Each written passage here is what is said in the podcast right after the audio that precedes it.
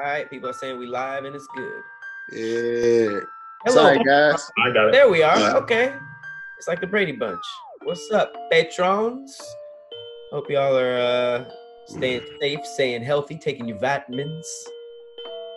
Uh, we about to we about to go live. We got Kev on stage in the building. What up? These things are fun. It's like I'm hanging out with my friends in a quarantine. That's exactly what it is. Yeah. The safest, but the safest of ways. right. Cool. Sorry about that uh that mishap, guys. Yeah, we're trying out this this new format so Oh we can no. keep the ain't show fun. going and uh just took a little little troubleshooting to get it going. You know what I'm saying? You took tr- you you be troubleshooting. What are you doing right now? Stop it. None of that is working. I gotta stop. I got. I kind of just. Troubleshooting. I just was, was doing it. See, this is why we shouldn't have done four episodes. we be Man. burned out slowly. Four episodes would have been a lot. Then to have to do this. Yeah. You were trying to do four Pat. You knew you had to do this. I didn't know y'all had to do this. What? Yeah. I You didn't knew you had to shoot this. I was, I was trying to do four. Yeah, I was just trying to get them knocked out. You know, I like. Oh yeah, you're right. It wasn't here. It wasn't you, Pat. My bad, bro. If digital, I have way more free time. This is way easier than going to the valley. Why'd you have to restart it? Uh, Tahir. Because when you start the live on uh, Zoom, it asks you then how you want to list the video. So even after I Ah, tried it. to change it on YouTube, it had already did it since I initiated it off of Zoom. Got it. So it wouldn't it. let me do it. So I had to literally restart it. I, I said I got it a couple times. You, you just kept. so then I had to like delete the post. like he just gonna keep explaining this. So what I had to do is, so the internet it goes up into the sky. You can when Uh, what up, y'all? What's going on, patrons? Oh, there's a couple of y'all in here. That's what's up. The Uh, chat's lit. What Listen, man. Um, this will be our format, hence going forth, uh, because of that Rona. You know what I mean? So we had to figure out how to uh, supplement these episodes, um, and this is how we're gonna do it because we can't we, we can't uh, be around each other right now for the safety of social distancing. Someone Uh, in the chat said, "Let's get to cursing." Why? what? I put it in my Patreon. I said, I said, I'm shooting uh DIYS with Patton Tahir. Come in if you don't mind cussing. you know what I mean? So we Stay had out figure if you mind cussing. to Because I be having some people that are like, Kev, I come to you for clean content only. And then it's cussing, I'm out of here. And I be like, bro, my friends be cussing. And then this is their I'm sorry. And Right. one time somebody was saying somebody was mad because I was we were shooting an episode of um we were shooting an episode of uh unpopular opinion and we started talking about Nicki Minaj's verse on Monster and we played it Mhm. and it was like everything was cool but then y'all played that um that monster verse and I just feel like that's not clean content. I was like, bro, I, I be listening to rap. I don't something about me made you think I don't be listen I listen to the cuss. The cuss. I listen to the rapping cuss. I They used to didn't buy like you clean because of albums up until like three three years ago. But it ain't even you. It was Nicki Minaj. That I know, but she didn't want to hear no cussing. She said sometimes she watches stuff with her kids. Mm. I Let me uh, turn the notifications off my computer because it's going crazy right now, bro. All right, you could have just done that. My shit blowing up right now. Oh, maybe it was. Start tucking the gun in like this. Is that a real gun? Yeah, just in case they purge. You know what I'm saying? That's what everybody worried about. Nah, this is fake. This is very fake. I can't tell. I don't know that much about weaponry. I'm trying to get a gun. I'm gonna try to get a gun this week. Who you finna kill? Anybody who try it. Hey, you looking strong on the pull-ups, man. I was like, man, Hey. look at that. Hey, Told you, man. Pat was not going to pull us out. I'm I out. Point to prove. I, I tried to hold him back during the fight. I was like, yo, he's strong.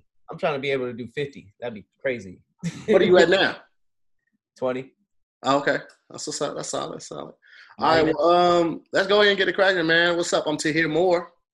Oh, you want to do the? uh We're recording and Yeah, record. recording and streaming. All right, let's get it. What up? I'm Tahir Moore. I'm Patrick Cloud. And this is another episode of Damn Internet. You're scary. Hey, we're on a quarantine.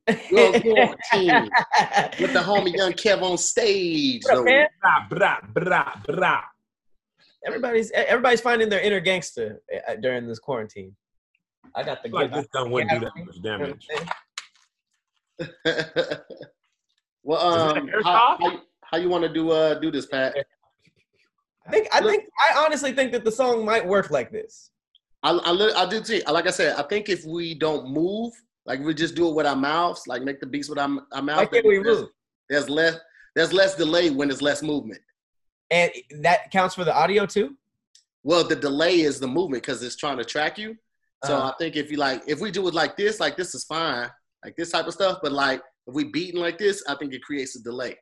All right, let's let's try to make history right now. Uh, live stream beatbox rap freestyle. What what genre are we going with? Man, Kev, what you want to go with, bro? You the guest. Pick one. Trap, Huh? trap. Again?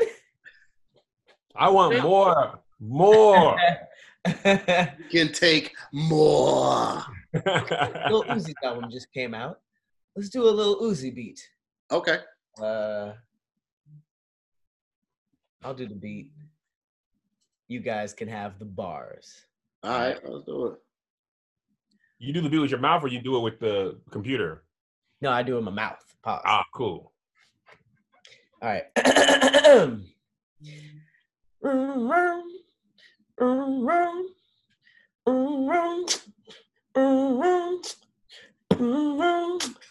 Ah, Let go. Let go. Uh, my nigga named Larry. Damn it, and that you scary. Kev on the mic one two. Pat on the beat do do do. Uh, heavy head Kev. Heavy head Kev. Heavy head Kev. Okay, you know what? You know what it is? Hold on, Pat. Hold on a second. When one person starts talking, it mutes the other person. Like while you were doing the beat when I started Ah. rapping, the beat muted, so I couldn't really hear. Ah, That's where that's where the drawback is. Ah, that's why people don't do this. Yeah, I was like, bro, I can't hear Pat that much no more. so, in your ears, you just heard me completely lose, like, It was mute- just like, meow, meow. Then it was just like. sound like a little. It totally tuned out. and it makes sense because like every time somebody else starts talking, that little box shifts from whoever's talking to the new person that starts. That's what that is. Yeah. All right. Well, then we're not going to do a song today. Forget you guys. You guys get it. We're in a quarantine. What are we going to do? What are we going to do?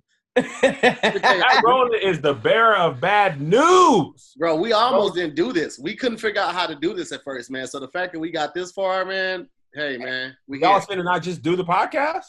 Nah, we're not. We were just trying to figure out what was the best way to go about like FaceTime and all that. Because I was, I forgot about Zoom because like you, a lot of companies don't use it. Just phone in. So I completely forgot about Zoom Mhm. as a as a as an option until we start talking about it for the Squadcast. We should have just did it in like two hazmat suits.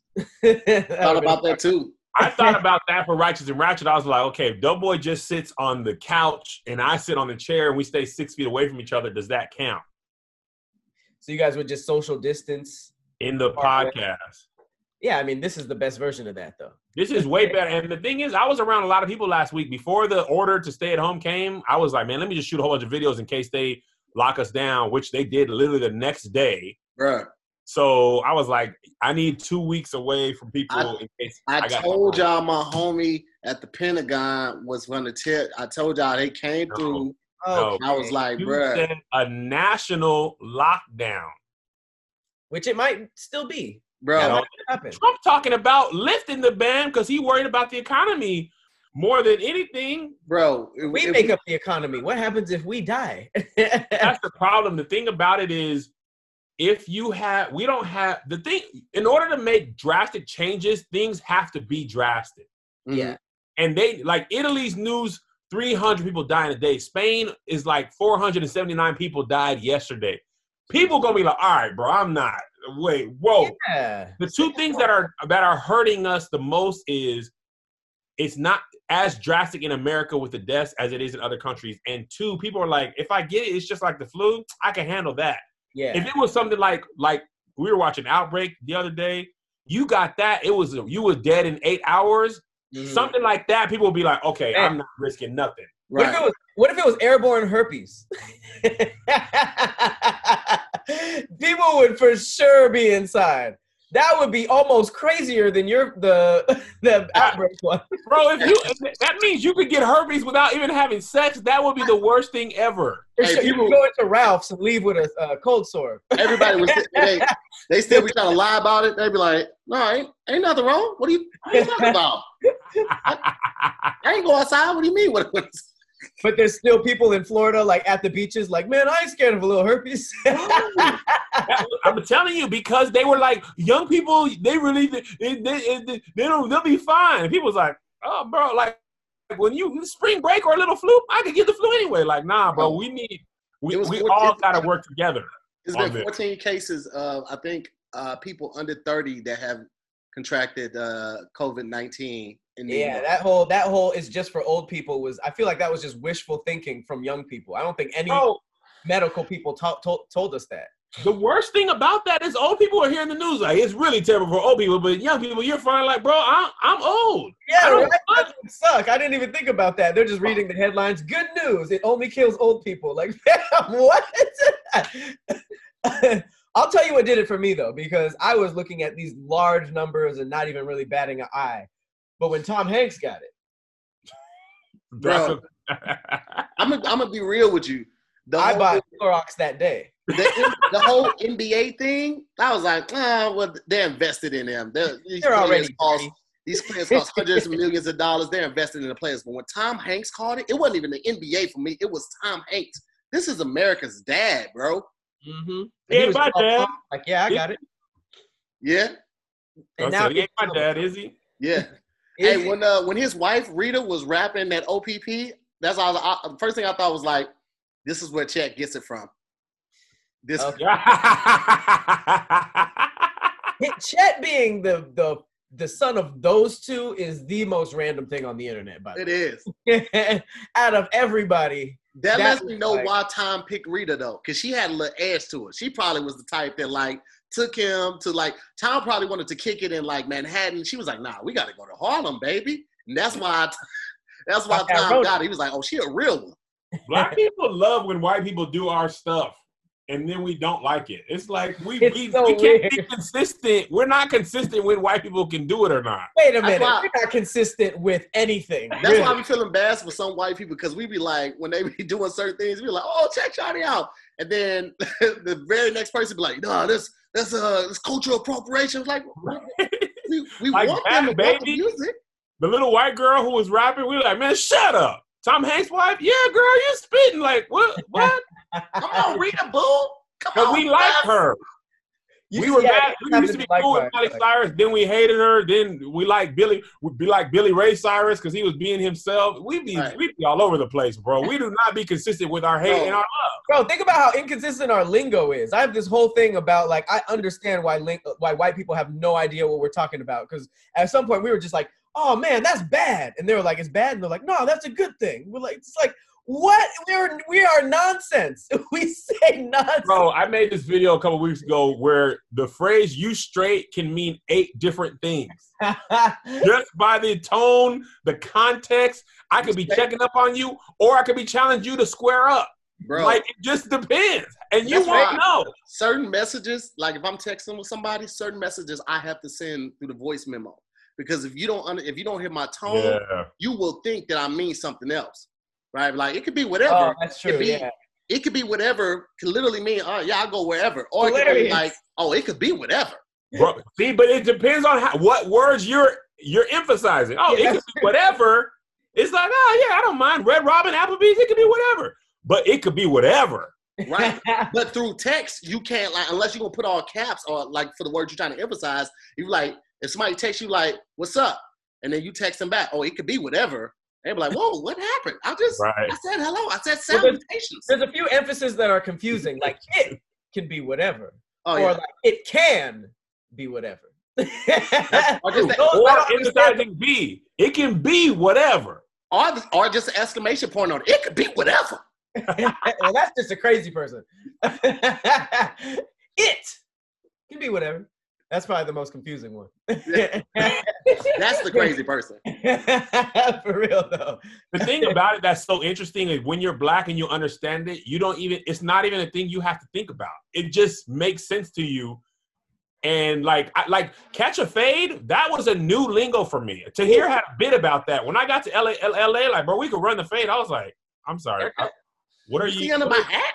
I did not know what people were saying. And then Tahir had a joke about it, and I was like, yes, Tahir, I did not know. And nowhere I lived, anybody else said catch a fade, run a fade. They always meant actually That's fading wild. your hair. Right, Like you had to, I had to learn that that's not what they meant. They meant a different type of fade. bro. That is a big part of moving somewhere is just learning like, all right, what are the black people here talking about? Because it's not, it's never lingo in any other culture. It's always just like, all right, what do black people here say? One of the things that I heard before I moved to LA was like, yo, do not wear no baseball caps oh yeah. south of the of the of the 10 because they were like bro the mariners hat because i used to have a whole bunch of mariners hats when i when i moved from seattle Uh-huh. they were like bro do not wear those down there and i was like why like what do the mariners they're like bro the mariners mean a whole different thing Is that the one there. with the stingray on it?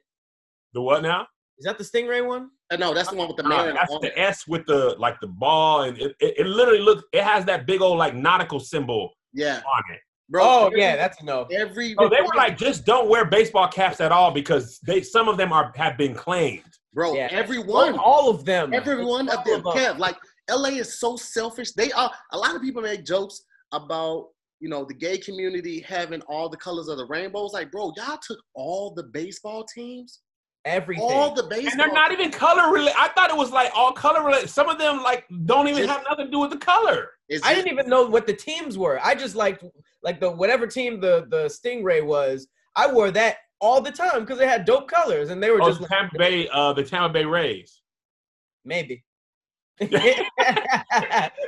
how that's how uninvested he was. He didn't even know the team. He was like, I like these colors. And they I was like like, You like your life? He was like, You right. hmm And I was a big Falcons fan, so I was constantly p- pressed by Crips. Bro, here's the thing. My shirt. The Falcons? Huh? I didn't know the Crips took the Falcons. No, the Cri- the Falcons is um red, black, red and black. So I always had red and black on. But the Crips, oh, got it. You were pressed. Yeah. by- even the term pressed, I didn't even know what the- that. I Oh, didn't know that's like. Travis actually taught me that. He was like, "Yeah, they press you up here." I was like, "I, I come again."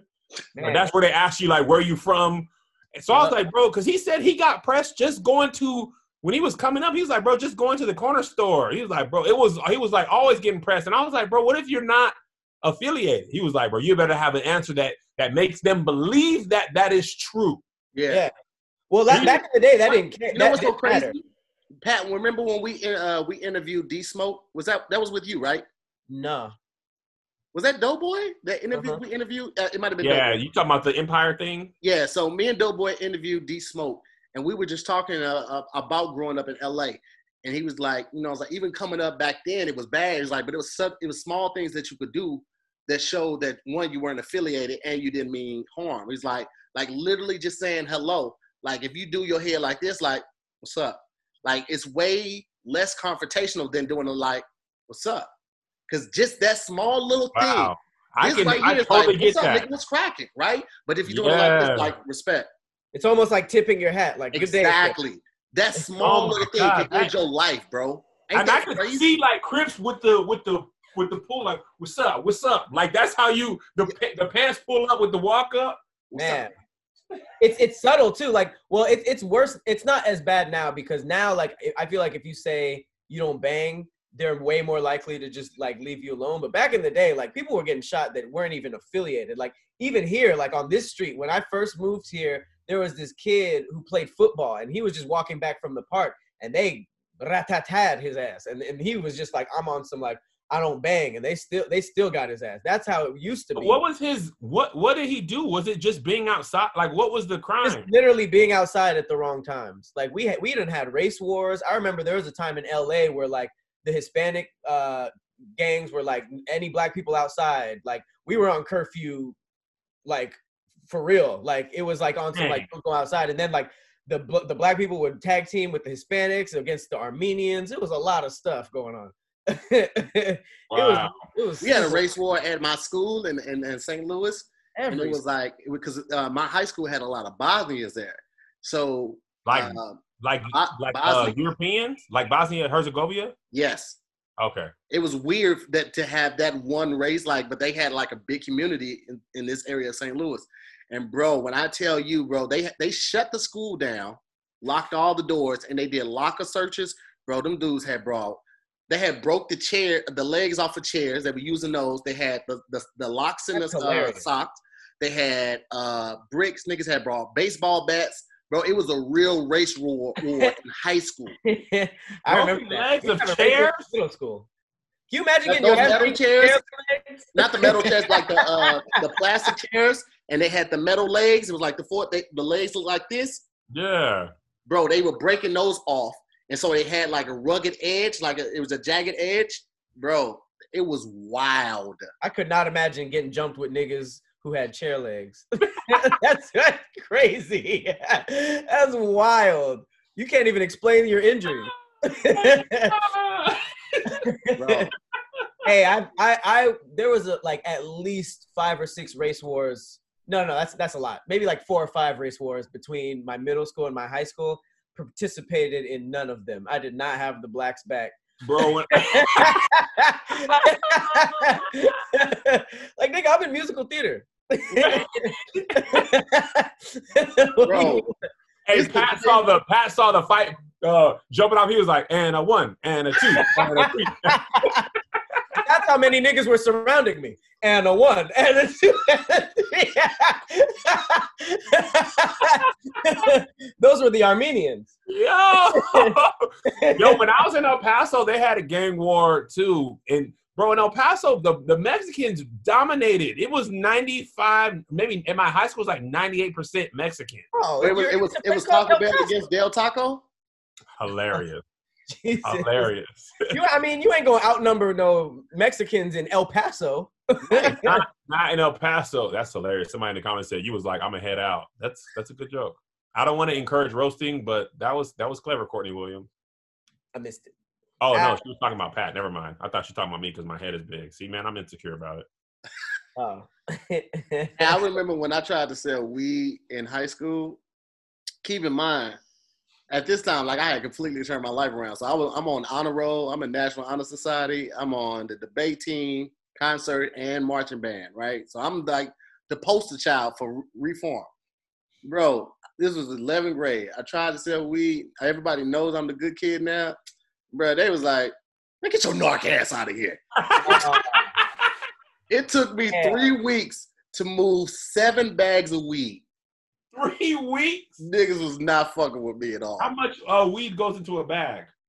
I was I was just selling dime bags. On how much they. I You don't really know dime bags? means. I I just was, want just, to bro, I was just selling dime bags, bro. I feel like I can't believe dime bags and nickel bags even existed. That's crazy. I don't know what that means. Is that the amount of money it costs? Is that a Yeah, Yeah. so a nickel bag is five dollars worth, a dime bag is ten dollars worth, a dub is twenty, and an eighth is more about the grams. That's three point five grams, and then it goes up past that. But like So how much is an eighth? an eighth is three point five grams, and people usually buy between that or a dub. But like back back in the day, people were buying like nickels and dimes. I remember I Is a bought a nickel dime. enough for like one weed smoke? No, nickels isn't enough for like to roll up or nothing. Nickels, it, it's enough if you rolling joints. is it?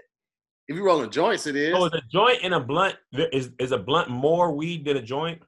Yeah, yeah, it's bigger. So is a so like um a, a joint road is. papers, the like yeah, imagine a joint like a cigarette uh, uh, and a blunt like a cigar. like a black and mild. Yeah, Yeah, yeah, more the brown ones are blunts and the white ones are joints. And it's funny, like there was this drug dealer in high school, and they gave me like five bags to sell for more, and I was just like, I've never done weed before, I'll try it, and it was like the worst weed ever, and I was like convincing myself I was high, and I was just like, this is dumb. I didn't touch it again. My thing is, I could, I never was, I was always a super good kid, like Tahir, but plus religion. But when people used to be like the the whole setup for a blunt of the whole licking of the thing is just Gross not you an appetite, Not bro. The whole, not I mean, they were just licking it ridiculous. I'm like, yo, that's not if you want to intro somebody to weed, you got to do the licking before you bring it to the smoke section. That's that's hella true. I feel like That's that's like, bro, another dude just with gingivitis all on the They're blood. like, and then like, here you go. Like what? Put Oh, this in your mouth. And then they, they like burn it, like So they got to seal it with the lighter, right? But I'm just like, bro, you just locking in germs, bro. Exactly. Whatever just, your tongue smell like, that blunt finna smell like. oh man, are you you know, people locking in germs with the teeth. Flame? I, I know it doesn't make sense. I know they're really probably killing the germs with the fire. Yeah. But in my mind, I'm like, bro, you just locking in your spit. Now that weed gonna taste like the inside of your mouth, I'm good, man. I was I I, I was off the super smoke. straight edge. I didn't smoke or drink until college, and that's when I was around started being around more white people. So white people taught me how to smoke. I was smoking in like apples and bongs. So I was just like, oh, this is sanitary. I didn't I've really get into blunts. Never understood how people smoke out of bongs, out of apples. I don't know how the weed works. it's great. I was the worst weed dealer in college. I dealt to white people, ripped them off so much that I genuinely forgot the measurements. So when I got, when I went to All Def and I didn't have a scale or anything, I started just selling to everybody at All Def and like talent and and um. Ho and ho ho ho ho ho ho. Pump Yes, up sir. the brakes. when You I were- was when I was um a PA and barely just making any money, I was selling to everybody around you. By the way. You Uh, were selling weed under my nose. yeah. Tahir, did you know that Pat was selling the weed? I wasn't I wasn't there yet. I was, I was, and it was so bad. I, I, I like even Teddy and Doughboy were just like, "Nigga, you ripped me off." Like, it, I was just terrible. I was giving people the wrong amount. Like, no, I didn't mean it. I just, I don't, I'm not good at fractions. you know what made me stop?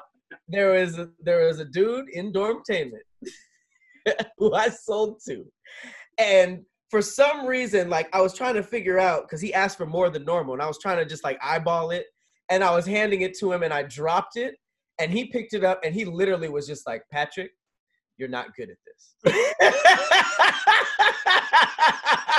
and I stopped. I literally stopped. The next time people hit me, I was just like, I don't sell no more. like, that's when you put your arms on the shoulders, like, listen to me. Stop. Just stop. Sit down. Don't sell the weed smokes. I was so unaware of stuff that happened at ADD. People were having sex with people, Mhm. doing drugs. People were alcoholics, and I was just like, there is a lot of Hello, my name is Kevin. I am happy to be here. bro. People would never invite me to the parties, the kickbacks. I didn't get invited to no. I'm not tripping. I was never gonna go. Like I was heading home ASAP. But there was like all kind of stuff happening. You were selling whole drugs at work. I was, and I was I tell you everything you need to know about All Def. That the interns made a made extra cash selling dime bags to the talent, Yep. and nobody thought that was weird. They're like, "Oh yeah, it makes. Per- I love this place." I I wasn't. A, I wasn't an intern at that point. I'm not stupid. I'm not. I, I, hey, listen, I'm not working at no job if I don't get some extra perks out of it. So if his Hey. extra perk was getting customers out of it, They were not I, paying, I understand. paying that much. I remember I I was was like, here's the call sheet and here's the weed sheet. I've got dimes, I've got perks, I've got uh different drugs. I don't I don't I can't really readily name a lot of drugs. I don't have a good drug history knowledge. Yeah, Euphoria totally freaked me out, bro. When I watched Euphoria, I was like, bro, is this what high school is like? Good grief. Full on drug drug high. Euphoria. Yeah, um, you like that show? I love it, but it, it, it freaks me out because my son's about to go to high school, and I'm just like, man, this is Man, terrible. that- are they high school? I know somebody on that show, and I, she's old as hell. They're supposed to be high school. Those are full grown adults. And Yeah. sometimes, let me tell you what, this is totally unrelated. The worst movie ever at having kids that look like high schoolers is Grease.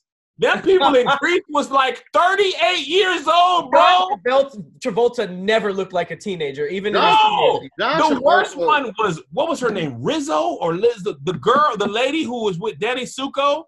Bruh, she was a smooth 42 years old. Like she looks like the teacher. Stop it. this girl is not 17. Get, you're lying to us. Not another teen movie was pretty bad too. Yeah, That- bro. that was, um, oh snap! That was that's was starring uh, Captain America. That guy went on to be Captain America. That's wild. Chris Evans. He sure did. Yo, y'all know who been acting for a long time? Me and my wife were talking about this the other day. Anthony Mackie, bro. Anthony? Mackie. Was in Eight Mile. He sure was. He was Papa Doc. He was Papa Doc. Wow. Oh Papa my Doc God. Falcon. He went on to be Falcon after uh. he lost that rap battle. This guy's real name is Clarence. Clarence lives at home with both parents, and parents' parents have a real good marriage, bro. That was that was Anthony Mackie. Eminem Oh, all look at he went home and wow. went and joined the Avengers. No, remember the adjustment bureau? The what? What? Adjustment Say adjustment bureau. Bu- Bureau? Bureau. That's what I said. Bureau. You sound like you were licking a blunt and talking at the same time. Remember the adjustment? Blah. it sounded like how you spell a trumpet sound. Bro. Oh my God! Yo, you know what I He I was never in knew- the adjustment bureau too. Bro, he's been in so much stuff. So He kind of got a like a, a fade into obscurity type of face though. Anthony Mackie has probably, like, realistically, probably done over over 15 movies outside of the Avengers franchise. Outside of the I gotta Marvel look up when Eight Mile came out because that was that was a minute ago. 2002 or three. 2002. Jesus. First of all, 2002 was 18 years ago. That's depressing. That Wow. means if you were born in 2002, you're 18 years old now? That's ridiculous. Bro, my daughter was born in 2005. She's a freshman in high school. That's My wild. son is. Wait, in my mind, anyone year? born in 2000 is still a little kid. That's how Right? I feel about kids born in 1990. No, for real though. They're fully And they are legitimately turning 30 years old. I'm like, oh, you little eight year old, you want a juice box? You're born in 1990, were you? Like, I'm 30 years old this year. Bro, I, I always forget Pat is as old as he is now. I is having Pat, allergic like, reaction or something. You are you okay? You got you need some Benadryl? Nah, it's, it's just the dog dander in here. I'm good. I'm like, bro, this dude, his eyes watering. We're like, yeah. He like, his eyes swelling up. Like, bro, you good? Nah, I'm good. I have allergic reactions seven times a day. I'm all right. That that, don't uh, sound healthy. that don't sound healthy at all, Patrick. yeah, that's my life. Life with asthma. Um, but you know what? Uh, when I have an asthma inhaler, you know what it doesn't have on it? What's that, Pat? Wires. Look around you guys. It is a wireless world. All right. If you're still rocking the headphones with wires on it, you you last year already. That's it. You out of here. So now it's it's it's sort of like the time to be, you know, getting catching up to the new the new age, the new the new year. 2020 is among us. We at home anyways. You hmm need a good pair of wireless earbuds. But What What do you suggest, Pat? before you start, you know, dropping hundreds of dollars on a pair, you gotta check out the new wireless earbuds from Raycon. Raycon. Raycon. All right. You don't say. These are actually super, super dope. All Yeah, jokes they are. are. Uh, We have- we have a I'm actually a pretty big too. fan. I Um, like them a lot. I was like, oh, these actually are really good. yeah. because you know, obviously, you you know, people already know that they're not only half the price of other premium wireless earbuds on the market, Mhm. uh, but they and you know, obviously, they sound just as amazing. That's how they're able to do that. and you they know- work way better than the cheaper end models that are on it. It- They're like a perfect medium for the the air airbud user. hmm But they just got a newest model, the Everyday E25 earbuds. Uh, and it's their really it's their best ones yet. It has six hours of playtime, seamless Bluetooth pairing, more bass, and a compact design that gives you a nice noise isolating fit. I like I really like their uh, packaging too. It looks Yeah. nice. Comes in the blue and the black, multiple colors. I, the thing I like most about the Raycon is that um, how they come with the multiple uh, little rubber earbud part right there. So like Yeah. like most places come. I mean, most uh, uh, packaging comes with like one or two, but this one gives you like four, or five different like sizing, so you can make sure that you get the best fit for your earbud. hmm No, for I'm I, I totally agree, and I think that uh most of the times when you whenever you're wearing earbuds, you don't really get bass like that. So the fact that they have good bass is super dope. And you know, unlike other wireless options, Raycon earbuds um, are both stylish and discreet. No dangling water uh, wires or stems. And um, it was actually uh, the company was co-founded by Ray J. Yeah, Oh yeah, That's the, Ray is that's the actually a legit businessman. He has good businesses. he just yeah he, he's been killing it. The glasses, He made that a meme. Started selling like crazy. And the Uh, scooters. He had the little scooters uh, thing too. Really well. So They shout start out. getting that money, bro. Um, and you know all these celebrities like Snoop and Cardi B are obsessed with Raycons. Uh, so now's the time to get the latest and greatest uh, from Raycon. Get 15% off your order at buyraycon.com slash DIYS. Again, that's buyraycon, R-A-Y-C-O-N dot com slash DIYS. And you'll get 15% off Raycon wireless earbuds. Uh, and just just use our promo code and get your get your audio up. You feel me? Um, but real quick, I did want to ask you guys, since we are on this uh, quarantine, what's did y'all start any like new quarantine uh, hobbies? Did you guys like finally get around to doing anything that you guys didn't really do before? Speaking to my children, That's it. Talking to your kids, you're like, oh, you guys are actually pretty interesting. no, I thought I was. I was like, because I had bought a guitar. I had bought a bass guitar a while ago and a keyboard, and I was like, man, I'm about to, you know, I'm about to get back on my musicianship. Uh-huh. Uh, then I, I gave it to Doughboy. Uh, I actually said I was gonna do a lot of stuff, but my days be filling up with shooting content, so I don't really have as much time as I thought. I was like, I'm gonna read a book, and then I was just like, nah, I'm not. I Are you shooting like all day, every day now? I am. I've been. So what I've really been doing is shooting a lot of content with my wife to get her YouTube channel started. We've been we've been shooting the most on there. So those videos haven't come out yet, but we've been shooting like probably two or three videos a day Nice. on her channel, and then I've just been keeping up with the videos on my channel and podcasts, and you know we shot with All Def yesterday. So and then you know like after you shoot for a couple hours, you be tired. Yeah, you So then I go and watch like like me and my wife started watching Tiger Tiger King on Netflix yesterday. Man, I heard that's really good. Is it good? yo, y'all, if this thing is utterly insane. I heard it's like um like somebody described it as a plane crash or train crashing and you can't look away. That is exactly what That's it how is. I felt bro. about Honey Boo Boo. Exactly. But this, bro, first of all, people be owning tigers. Like, I just didn't think that regular people had tigers. The dude, the, the main dude, he had like 227 tigers. 200 at where? At his, he had like a freaking wildlife preservation that he built. Like, bro, it's crazy, man. Like you guys gotta watch it. He wasn't even like crazy rich, but you he ended up making a lot of money doing. There's a lot of money in tiger cubs uh playing with them, petting them and stuff. There was a lady who who was his enemy. It's wild, bro. Y'all got to check it out. Like it, Wow. this thing was. I definitely check it out. It is. In, me and my wife watched three episodes last night, and then I I, I was tired after that. But it, it it's crazy, man. The dude supposedly. Uh, one of the, the the main dude. It starts off like the trailer's like is a murder for hire for his his rival, who also has a tiger like reservation thing. It's crazy, bro. Yeah, like Are he they the competing first- in the tiger market? yeah, bro. So she's like the PETA side of tigers. She's like, I want to help protect them. You know, she takes on like um, what do you call it? Like rescues people's ones from like the circus and stuff. And then the other two dudes, they run like you can come to my my reservation and like play with the tigers, hug them, take pictures with them. So they're on the money making side of it, bro. It's crazy. It's called Tiger King on Netflix with Joe Exotic. He's gay too. He has got he got two husbands. Um, what? wild man.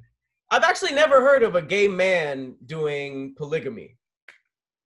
Me neither. I was I was genuinely surprised. The craziest thing about this is we had gotten an ad for this. He has a podcast now that I did months ago, and one of our people was like, "Yo, actually, I watched. uh I heard about this from y'all," and I was like, "Us." I didn't even know nothing about it. Netflix really got me because we had finished watching uh Outbreak, and then you know Netflix now when you finish something, it just goes into a trailer for something else. Yeah. Bro, the trailer was so doggone eye catching. We hadn't had a chance to go to the menu yet, and we were like. Oh, so you ah. didn't even plan on watching that? No, I had heard about it on Twitter. People were like, "Yo, this is actually kind of crazy. Y'all should check this out." But I, I was like, "I don't know about tigers." Like, but I saw the trailer. Best things on Netflix, the ones that just get such good reviews that it snowballs into like just like word of mouth on Twitter. Like that ends up those end up being the best specials because everything that Netflix hypes up is kind of okay. Yeah, I totally agree. I feel like you trust the word of your community more than what Netflix thinks you should like. Absolutely. It was the same about uh, "Don't Fuck with Cats." That was just like everybody was talking about that on Twitter, and then I checked it out. I was like, "Yo, Was it good? I heard about it, but I never watched it. listen, I think you should just because it. You know how like. You know how like some some something will happen like um I forget what story it was but uh when XXXTentacion died and the whole internet pl- blamed that one guy and you started seeing people like doing this random research like he was here three hours before Oh yeah, yeah, yeah. I remember he that. had a uh, he was at this strip place which is located blah blah blah it's literally like that in full detail this guy just started uploading these horrible videos of him like vacuum sealing kittens and these packages and just like killing them in these crazy ways they don't show any of that but it got so like so it went viral on facebook and the people watching it like especially like the obsessive internet people used all these crazy methods to hunt him down as just a tribe of people on the internet. Like the police weren't paying attention. They were calling the police. They were being ignored.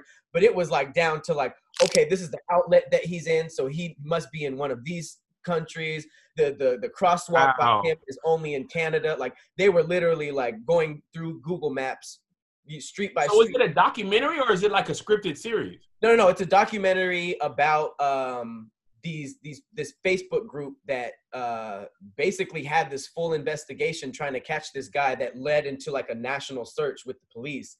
And the police were like asking this Facebook group for like information. It's dope. It's like a four, three or four part series. bro. Uh, That's that's just yeah. like how we were talking about with um earlier, like how the '90s different from the 2000s. Like, had Oh. we have the technology now that uh, then what we have now, like with phones and all of that, bro. Biggie's killer, Tupac's killer, Zodiac killer, all of them guys, bro. Like these phones make a world of a difference. All it takes is a like, couple of like that. people. that But sometimes people be wrong and and and it causes real pain to to people they be wrong about. the dude that they, they uh pinned XXX Tentacion, the soldier kid or whatever, he was like they're saying he was the only one who's ever defeated Black Twitter because we were just absolutely wrong about that. Really? Yeah, and it was like a solid two weeks that everybody like were was crucifying him as like you know f you you killed X because you know X's fans are crazy, but Yeah. uh, they, they yeah they they got on him and then it was just like Was that that rapper dude? Was he the other rapper? it was like Soldier Kid or something like that. Okay. And what did it come out that he wasn't even around, or what? Like, how did he prove it? They they they caught the guys who did it. Oh, that's right. That's right. They Okay. have like cameras and stuff. So That'll do it. That'll was do it. looking at Twitter like, so it was just the police doing their job. Like, actually, you guys are way off. like- These are the criminals. yeah, that's why they don't always listen to people on the internet. But this don't fuck with cats. Those are the people they should have listened to. It's pretty dope though. That's craziness. To hear, what's the one thing you picked up on the quarantine? Did you pick up any hobbies? I have picked up weight. I listen. We were outside of the back door. This push up. I'm not push up. This workout thing we saw on um I saw on uh, Facebook. It basically has like a workout for every letter of the alphabet, and you have to spell out your first name and do that. Easy. Bruh, it the- the first name was like ten burpees out the gate, and then the last letter of Farron's name, it was another twenty five. I was like, Oh, get out of here. Uh, we're gonna change spell, that last uh, twenty five to mountain climbers. So Did you uh, spell? Did you spell Tahir or Bob Bob?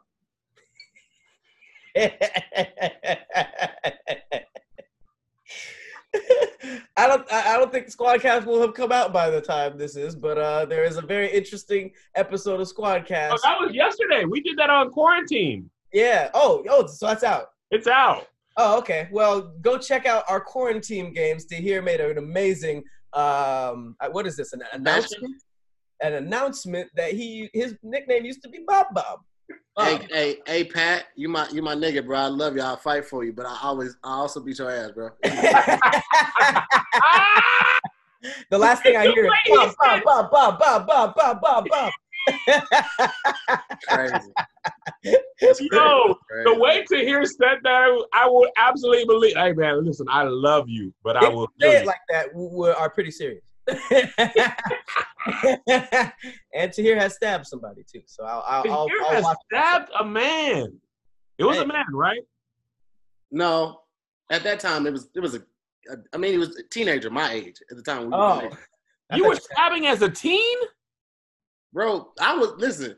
Being light skinned with freckles, playing tennis, and having a mom that wouldn't like let you do anything, bro. Like I had, to, I was acting out. All my uncles and cousins was about that life, so I couldn't be the only one not about that life. And I was light skinned, I had to be the most about that life. I Why was the somebody want to beat you up because you was playing tennis? They just saw you walking by like, oh, 40 love, nigga, I'll kill you.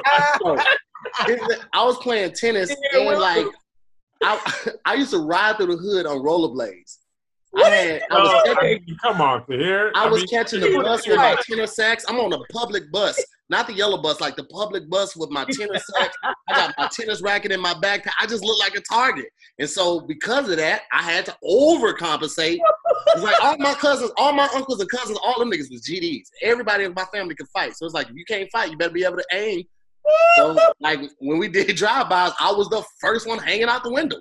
Yo, You participated in a drive-by? Oh, at least don't incriminate yourself on here. I thought you just participated in drive-throughs mostly. That's what he's talking about. He was hanging out the window. hey, hey, let me Let me get a the number number one. Let me get the number one. I want no onions, no pickles, heavy tomato, heavy uh mayo. Tahir being able to fight, stabbing people, all that makes so much sense now because he was rollerblading through the hood with a saxophone and a tennis racket. Like, no wonder you can fight. no wonder. Oh, I'm not gonna For it, bro. least- I'm not gonna lie, like I didn't catch a number of fades. You understand me? A number. of Interstacks is so big too, man. You didn't have an alto or a soprano. That's a big case. Bro, it's a big case. It's just a little bit smaller than a um. Well, in length, it's shorter Than than a a uh, trombone. Bass clarinet. But bro, when I stopped tell playing you, tenor sax because of how big it is. I saw Bro. you Big, bro. tiny instruments living the best life. I was like, forget this. bro, it was it was not like because when niggas they would catch me while my hands was full. I got a big backpack on, tennis racket hanging out the back, and I got this tenor sax, bro. Like they catch me like, hey, what's up now, nigga? And I'm like, fuck. I trying to drop everything. Get like niggas niggas was shady. They catch me taking the book back right. You can't. I can't do nothing mid this. Yeah. You Bro. can't you can't fight with a backpack on. It's it's Bruh. your your your equilibrium is off. Has anyone ever dropped a saxophone and then whooped a nigga's ass though? Hold this, nigga. Big, big, big, big, big. Like, to hear you Let me did that. you, I had to stand my ground because there's no way you can run with a sax. And if I would have lost it, I would have to pay for it, bro. Uh, you cannot you cannot cut through an alley carrying a tenor sax. It look like, it look like you running for a plane. Listen to me. I would stop gangbanging if a nigga whooped my ass, picked his tenor sax back up, and got on the bus. He's like, I'll take my tennis racket. it's like, I'm out the game. I'm Oh, out. Pat, He skated away. He's like, Oh, forgot about that. I only he did the just beat you rollerblades up in the summer. I only did and the then roller. smooth, smooth skated out of the off into the horizon where you gotta you, and your eye is throbbing and this is all you see. Like you no, you see the back of him. You see it. Imagine he skates away backwards like they do in, A- in ATL. Just like, I got to keep my eye on us on skating backwards. Like, ah, I see you, son of a bitch. Oh my god! Bro, you can't run with that, bro. You ain't never hit nobody with the tenor sax case just to set it off. Bro, you can't swing that, bro. You really can. It's literally It's like luggage, bro. Like, like, dude, I'm telling. I remember the, the first time I got socked out by somebody bigger than me, and I couldn't do nothing about it. I was in middle school. I went to go pick up my little sister in elementary school. Got off the bus, and these older cats, they had to be like high school. Walked up, was like, "Yo, you told such and such we was pressing y'all, or we was messing with y'all." I was like, "I don't even know who you. I don't know who such and such is." It's like, "Yes, you do it." And the other dude like, "No, that one him. He don't even he don't even talk to nobody." It was like, okay, all right, cool. And I, I, I could have let it go, but I, I was like, see, man, that's what I'm gonna tell my cousin, man, because niggas be talking too much shit. Dude turned around, he was like, what you say, little nigga? Let me get to you before you tell your cousins. Oh. It was literally like a movie. Like he was walking away, he was like, what you say, little nigga? Bro, he was like, who's your cousin? I was like, you don't know him. He older, he a GD. you don't Like, know. well, I'm a crip. And then his homie's like, man, leave little nigga alone. It was just like in Boyz n the Hood. It's, hey, leave little nigga alone. He's like, you right. oh, snap! Because I feel like they would have. You punched him. We said leave him alone. Right. That sucks because after he said you right, you were probably like, oh, thank God. Ah! My only my only thought. that was the opposite of leaving me alone. in, in, in that moment, my only thought was, "Don't fall, they're gonna stump you." Right. So I had to take it. He he he wound up like a major league baseball pitcher. He came back with one of these, like it was a Three Stooges punch. Bow right down. I was like, If they stomped you out too after saying leave him alone, like who are these friends? and Leave I him was alone. literally- bro. I was obviously a middle school student. obviously a middle school student. He They was in high didn't like the threat, the the potential of a threat. They was like, Bro, it- when you like live in that lifestyle, like, did y'all watch The Wire? Yeah. mhm. Remember when they they tried to the the the, the season of the school when they tried to study the the high school kids and they were already hardened criminals? They're like, oh, you got to start with middle school. I mean, you we got to start with sixth graders. By the Yeah. time kid's seventeen, he been in jail over. three times already. You're already Michael B. Jordan at that time. You're already Michael B. Jordan. That's what Tahir was like when you Michael live be in that- doing that grades. He third did have- string. That's when you live that hood lifestyle, bro, age and all that, none of that, that the regular rules of stuff does not apply. I like how that nigga still asked who your cousin was though before. he was like, "What'd you say?" Wait, wait, wait. Who's your cousin? Because he gotta know. 'cause Listen, that answer can determine that answer can determine his next move. It's somebody that Exactly. he should be reckoned with. Like, oh, Bro, oh, all right, I'm gonna stall him out. Like Big Mookie. Big Mookie. All right. Like, that's you- when I got kidnapped. It was because niggas knew who my uncle was, and they knew how much dope he was moving in the hood, and so Goddamn. that was the whole reason. And that's why they tried to set me. When you got fire. what now? When you got kidnapped. Oh, when you got kidnapped. So you were the weak link. They're like that one. I was, I was the most easily accessible one because I was still catching the bus at the time. oh, how like, old look are at you? him catching the bus Wait and man. the tenor racket. No, I was I was 13 when they called me. God damn! What they put the pillowcase over your head? Nah, they just like literally. I'm getting off the bus. Niggas just wa- walked up, grabbed me, and dragged me to this abandoned house. The fact that They you didn't use didn't the car? realize Huh? that he was kidnapped is the worst, weirdest part about that story. You say what? What? When you were on JK News, you were like, "No, I wasn't kidnapped. They just took me and then said I can't leave." They were like, "So you were kidnapped?" He was like, "No, yeah, I guess I was." Oh, you didn't know that until recently. What'd you What'd you think? I just think some niggas that call me slipping. Because I, when you say kidnapping, I'm thinking like I'm think I always think like a kid, like six, seven, eight year old. I And didn't you realize thinking the like band, the, the hood over you, you know, I the all of that. You know what I'm saying? I just like, oh niggas called me lacking. Like they they, they got me. Yeah, niggas Did got they me beat you on up? Huh? Did they beat you up? No, they tied me up and set me on fire because I didn't have the information they wanted. hold, hold, set you on. I, you got set on fire. I told you this. We talked about this on your show. They Oh, were asking just- about they were asking about laughing. the location of the dope houses, but I literally did not know where the dope houses were. Okay, let's just okay. At this point, can you just tell the story? Because this keeps getting remember. better. Me and Doughboy were laughing a lot. That the fire part slipped by. Wow. So okay. called me. Let's run it back from the beginning of the day. What'd you have for breakfast? I don't know cereal. Okay, They now I'm getting off the bus, took me to the abandoned house. no, Put no, no, don't. I mean, it was a couple. It was a couple punches thrown. They definitely threw a couple punches, like to get me in the chair. tied Where was the with bus driver? He was just like, "All right, this is your stop, bro. Help me, No, help it wasn't that type of bus. It was a public bus. It's like Metro. Okay, Once, so once you're off, they once didn't you're off the bus, this? you're no longer the bus driver's responsibility. Actually, what if it's something that happened on the bus, he's not responsible to stop anything. He just has to call it in. Did and if you live that in that city, you probably don't want no problems, bro. Nah, especially Yeah. if that's your route. That's probably your route for the whole week. You call something in or you try to help out, they catch you the next day. Hell, So how- day. So how uh, how did you got off the bus and what happened? They called me, took me to the abandoned house. You keep passing the parts that I want to hear. So they called me getting off the bus. Were they waiting for Rally. you? Like they knew they expected you to get off at this stop? I did it every day. Same bus every day. Rosemount every day. East St. so they came up to you and just grabbed you, or they punched you Now they grabbed me. It was three of them. Grabbed me. off your feet, or you were just going down the street like this. Nah, they like grab my grab my arms. Two of them like on my sides, grabbing my arms and like dragging me. The other one kind of like looking out. He's leading the way. Take me to an abandoned house like up the street, right? So I'm like, yo, get the fuck off of me. I'm trying to do all of this thing, No but one saw time, this. huh? No one saw. It's, bro, it's East St. Louis. It just looked like a Parents don't pick fight. Their kids up like that. It just looked like a fight. okay, and they were they were grown men though.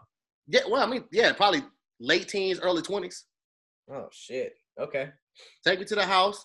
Punch me a couple times, and I'm tied to the chair. They tied me like one of the ropes that like girls jump rope with, like the the, ropes that you would put on, They tied you up with dry double clothes. touch? huh? They tied you up with a jump rope? Mm-hmm. Like that rope. Like it literally looked like they took it from somebody's little sister or one of their little sisters, something like that. This seems like a little kid crime. Okay. And there was just abandoned houses everywhere. At this part of East St. Louis, 37 to Caseyville, like yeah, bro, it's like is it was a it was an old candy store, right? Like one block away from the bus stop where the bus stop was. Uh and I think 36th Street is where they took me down. No, 35th Street is where they took me down. And it was a it was a like a little spot right behind the candy store. So they took me in there. It was a chair. They already had it set up, had the chair, tied me to the chair, punched me, hit me, asked me for the uh the, the locations. Like they just needed to know what street it was on. They was gonna find the house. Like, bro, I don't know nothing. Like I go to school. That's y'all know me. I, I ride the bus every day. I go to school. This nigga know, bro.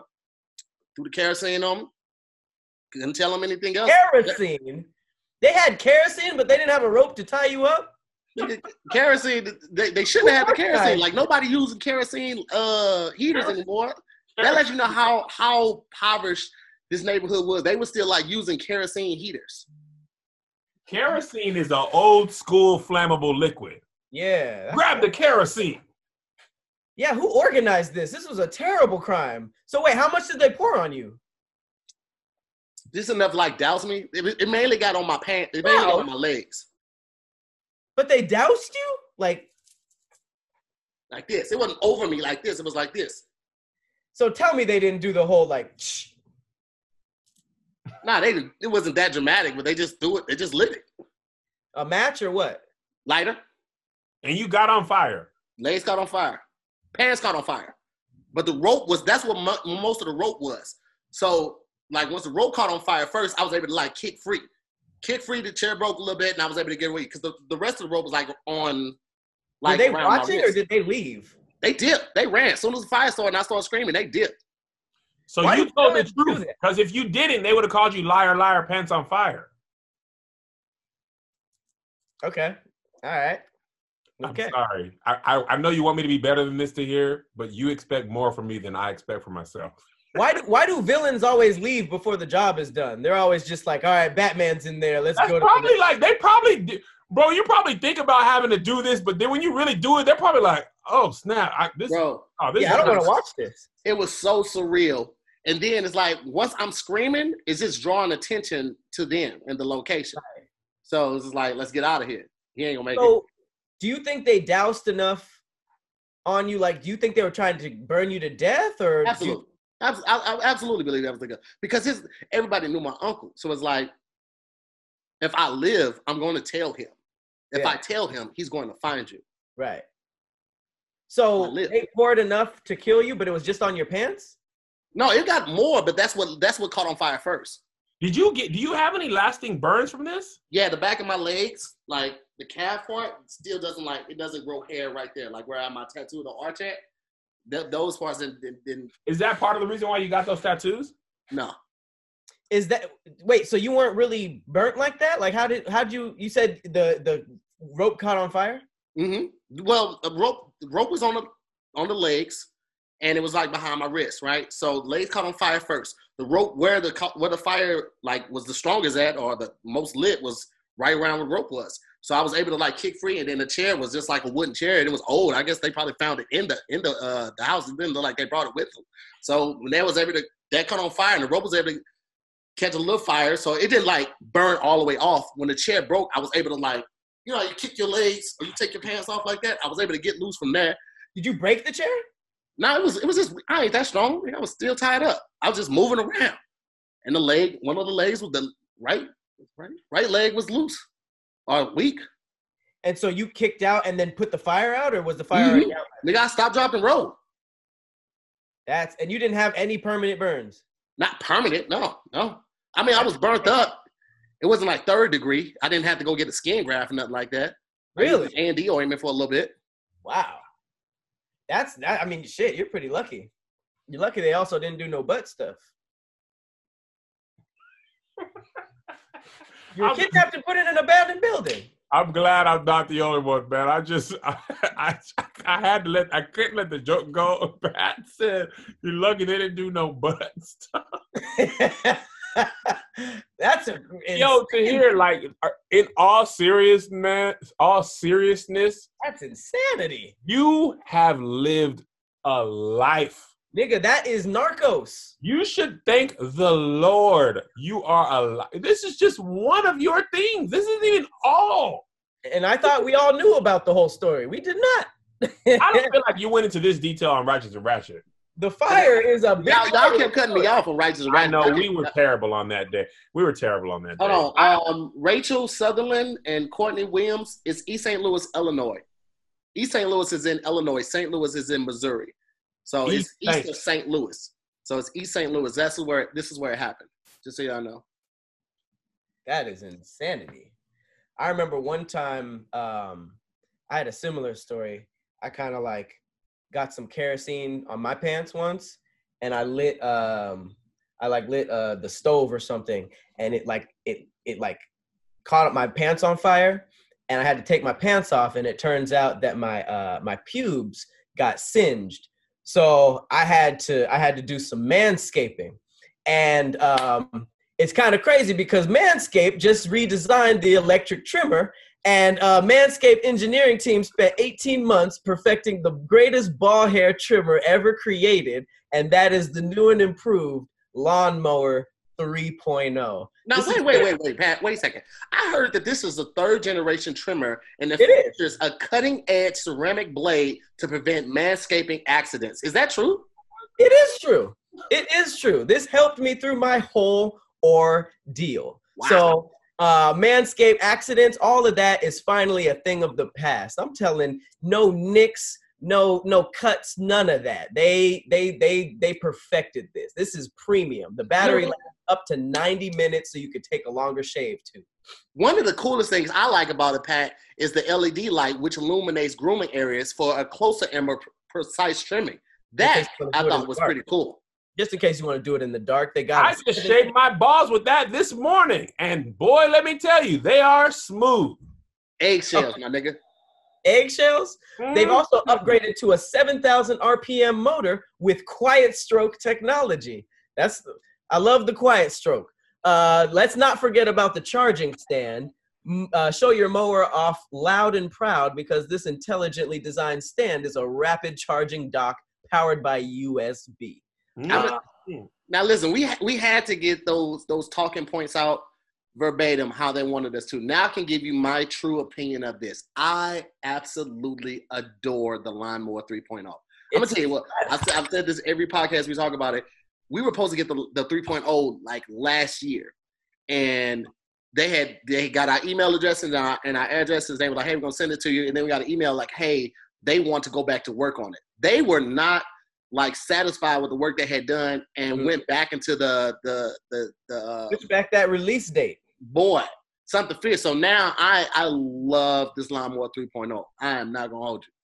It's it's it's it's the best out right now. So uh, we got you on it. You can get 20% off of your order plus free shipping with the code DIYS at manscaped.com. Once one more time, that is 20% off and free shipping with the code DIYS, like damn internet you scary, at manscaped.com. Your balls will thank you. Mm, Gooch too. All right, so kidnapped.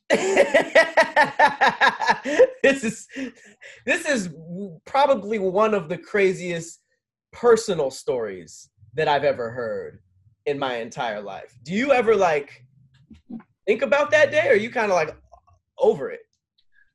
Uh, at this point, I'm kind of over it, bro. Like, it's kind of one of those things. Like, like you growing up in LA, so you become kind of numb to the violence and the shit that you hear about what's going on in your neighborhood. And for me, it was like it was the same thing. Like, I just, I just thought that was like regular living. Like, it wasn't until I started hanging. That was around- regular? Huh? You thought that was regular? I, I just, literally, I just thought like, it's the same way somebody like it was an attempt on my life. So the same way someone would get shot or get stabbed at a club or something like that, it was just I just chalked it up as, to the game as that. Like it was part of that environment. It's part of that ecosystem that I grew up in. So I didn't like think that it was nothing weird in comparison to other people who I were was around. It wasn't until I like started going to college and I realized and, and I got to the working world that I realized like, yo, this this wasn't normal. Tahir is right, bro. Normal is relative to your life. And if that's like every whatever your life is, if everybody does that, you Mhm. think that's normal. Like when I grew up in church, like this obviously very different from Tahir's life. But everybody I knew spent five, six days a week in church, in church Sunday night, all all day Sunday. All we do is church. Like I didn't, you never questioned that because nobody, like even the way we got beat, like everybody got beat like that. All of our friends got beat. Our friends' parents beat us. People who didn't didn't get like go online and be like, "This is wrong." I'm telling, I'm telling on my mom. yeah, nobody, you, your whole community did that. So that's like, even like with sister wives, Mormon people, cults, all that stuff. If that's your everyday life, you don't know no different. That's like The Wire. Remember The Wire? Like, bro, if you grow up in that game, like uh Avon's nephew, D'Angelo, he didn't have no choice. You going, you, we sell drugs, bro. That's what we do. Anything, Well, that also other than explains that why is, he- is unusual. That also explains why Tahir didn't really uh, realize he was kidnapped until recently, because he was probably just like, "Yeah, I mean, it was just like some regular And shit." here Oh, found that in his mind as I just got caught slipping. Literally. That's Same- when I got That shot, tells you everything thing. you need to know about how he grew up. He For got real. kidnapped, beat up, set on fire, and his mind said, "Ah, they caught me slipping." Like, me what, were, what were you supposed to do? Ride the bus to another stop? You you were you were victimized. That is It's- the craziest part is that those guys really wanted your uncle to find a 13 his 13 year old nephew burned to death in an abandoned building. Like Jesus Christ! Like what? That's I never even went that far with a thought. It, wa- it like it was just tell Unc. And Damn. yeah, take Sure, care. he was upset. you don't got to talk about that, but I'm sure he was Now, I was I was one of the favorite plenty- nephews, so yeah, that you know, plenty pissed. so. I mean- what was this a was this a weekday Tahir? yeah, I was coming from school. So the next day, did you just go to school? Yeah, nigga, I had perfect attendance. Did you did you get off on a different stop? Like what was the No? No, You were just like, well, it's Thursday now. no, my uncle, I mean, That after that, after th- after that, my uncles and my cousins, they made sure I like they they were at the bus stops waiting on me to make sure like Oh, nothing okay. went crazy like that. Okay. Like my mom was more freaked out. Go back to normal. But I didn't even I didn't tell my mom that night. I didn't tell my mom until a couple weeks later because I know she would have like freaked out. So Mm-hmm. It was a weird situation, man, because like my mom always made more money to like live somewhere else, but she had a gambling problem. So most of her funds went to that. So like we didn't want to be at my grandmother's house, but it was kind of like that's what our options was at that point. And I Mhm. know she felt some type of way about it, so I just didn't put that that extra drama on it. So I just I just told my uncles and my cousins and my uncles will be up at the bus stop waiting on me when I got off for like Your mom didn't couple know? Huh? She didn't know until a couple weeks later. She didn't know till after my, my uncle. Dang. Well, I, I guess that's for the best. We Uh, was that living is pretty crazy. lives. Huh? We were living very different lives. Bam. Clearly. That I was doing all this on Grand Theft Auto at the time. Tahir was just living Liberty City, clearly. to Here, I'm gonna tell you what what makes it not seem real, and I apologize for how we laughed at you on Righteous and Ratchet. You talk about this so nonchalantly, it doesn't seem real. You talk about it like the way Pat would say, "Oh yeah, man, I went to band practice, and then you know I tripped." well, for And me, I that's what kinda- makes it seem real. That's If I what I'm was saying. like, yo, seems- there's this crazy story, yo. I got jacked, and then he, they lit me on Yeah. fire. Blah, blah, blah, blah, blah, blah, blah, and it was all theatrics. It was just be me trying to be cool.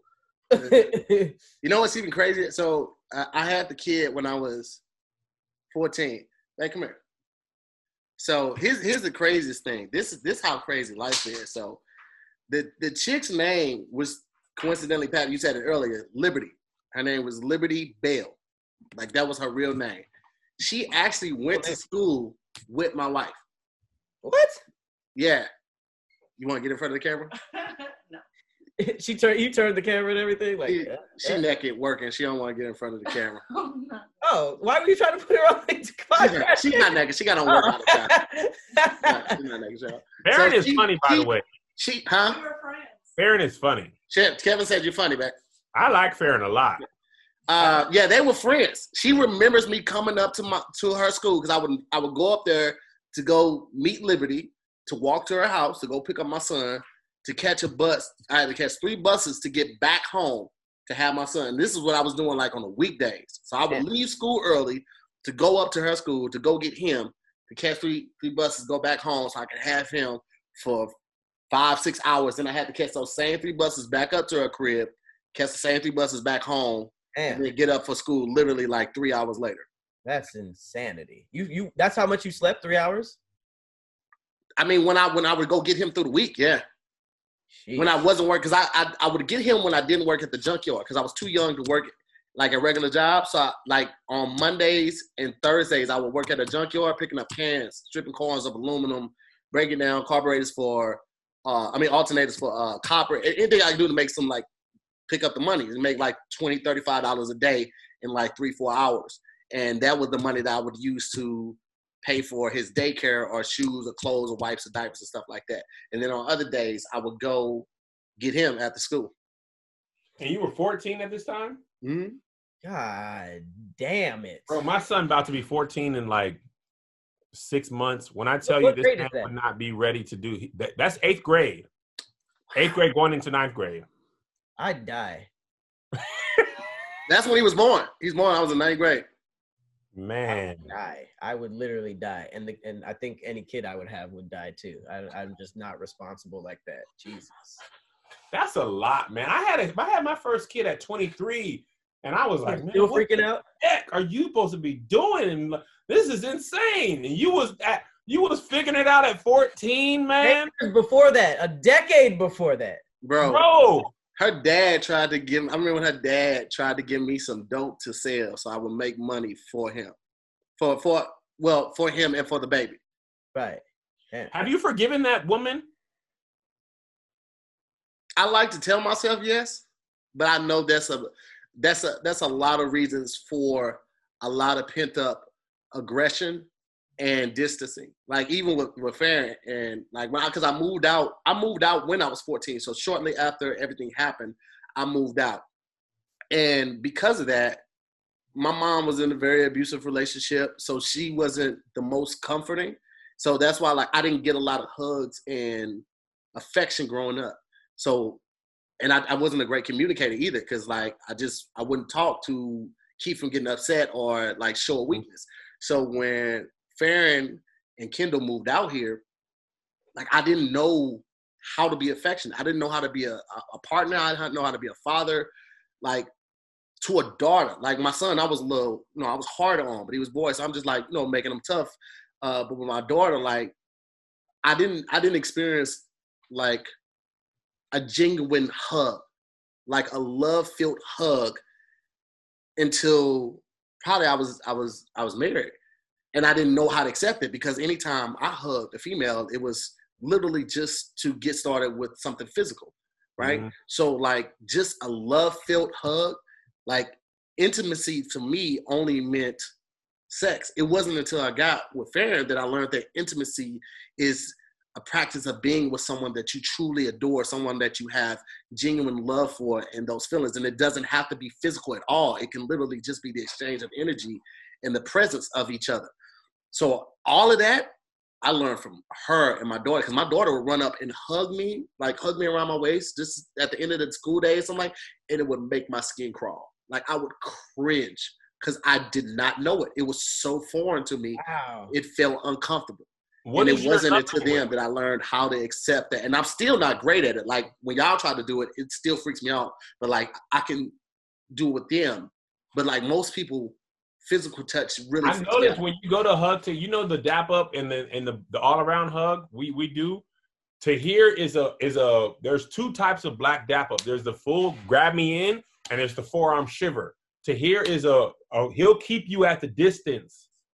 So your your dap up comes. You know what I'm talking about? He'll, he'll come here. He don't let you go. And I I'm a I'm an emotional. I mean, uh, I'm a physical touch. I hug my friends. I hug Doe, and I be holding Tahir. It'd be like I be forgetting. Like, well, one, you never really said that. You just be I didn't like, know that at all. Yeah. you just kind of be like, hey, all right. You'd be like, get it off quick. Or hey, Tahir, because he, you know, he parked my his car at my house sometimes when he when he, you know, like when he went skydiving or something like that. And I'd be like, like Tahir my friend, I'd be seeing him through the window. I'd be like, hey man, give me a hug. He'd be like, ah man, I'm finna go shoot. Be like, give me a hug. Like, all right, skirt. Like he be pulling off with the quickness. Man. He just kind of so- walks away, and I never. You didn't. You just mi- int- introduced the hug thing like a week or so ago, maybe. Yeah, I you know, I don't. I never talked about like all of this is uh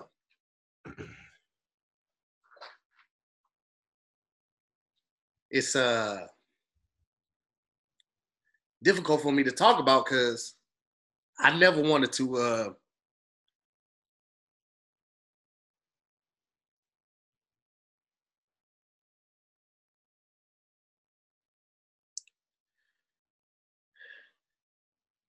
It's all good. Take your time, man.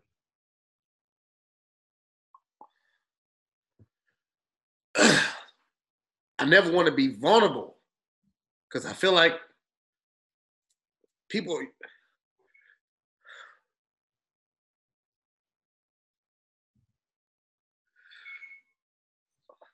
You feel like people use it as a weakness on you if you show you show emotion.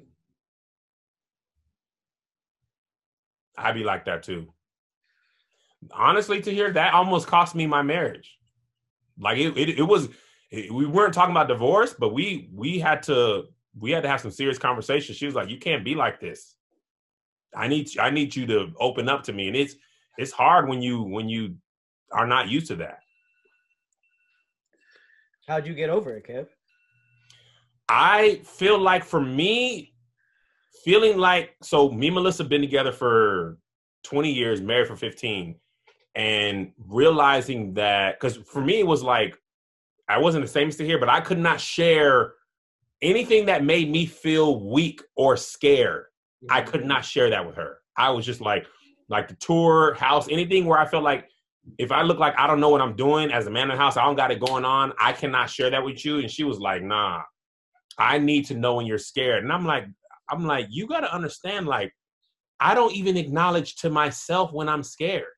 Because if I acknowledge to myself that I'm scared, then that somehow makes it real.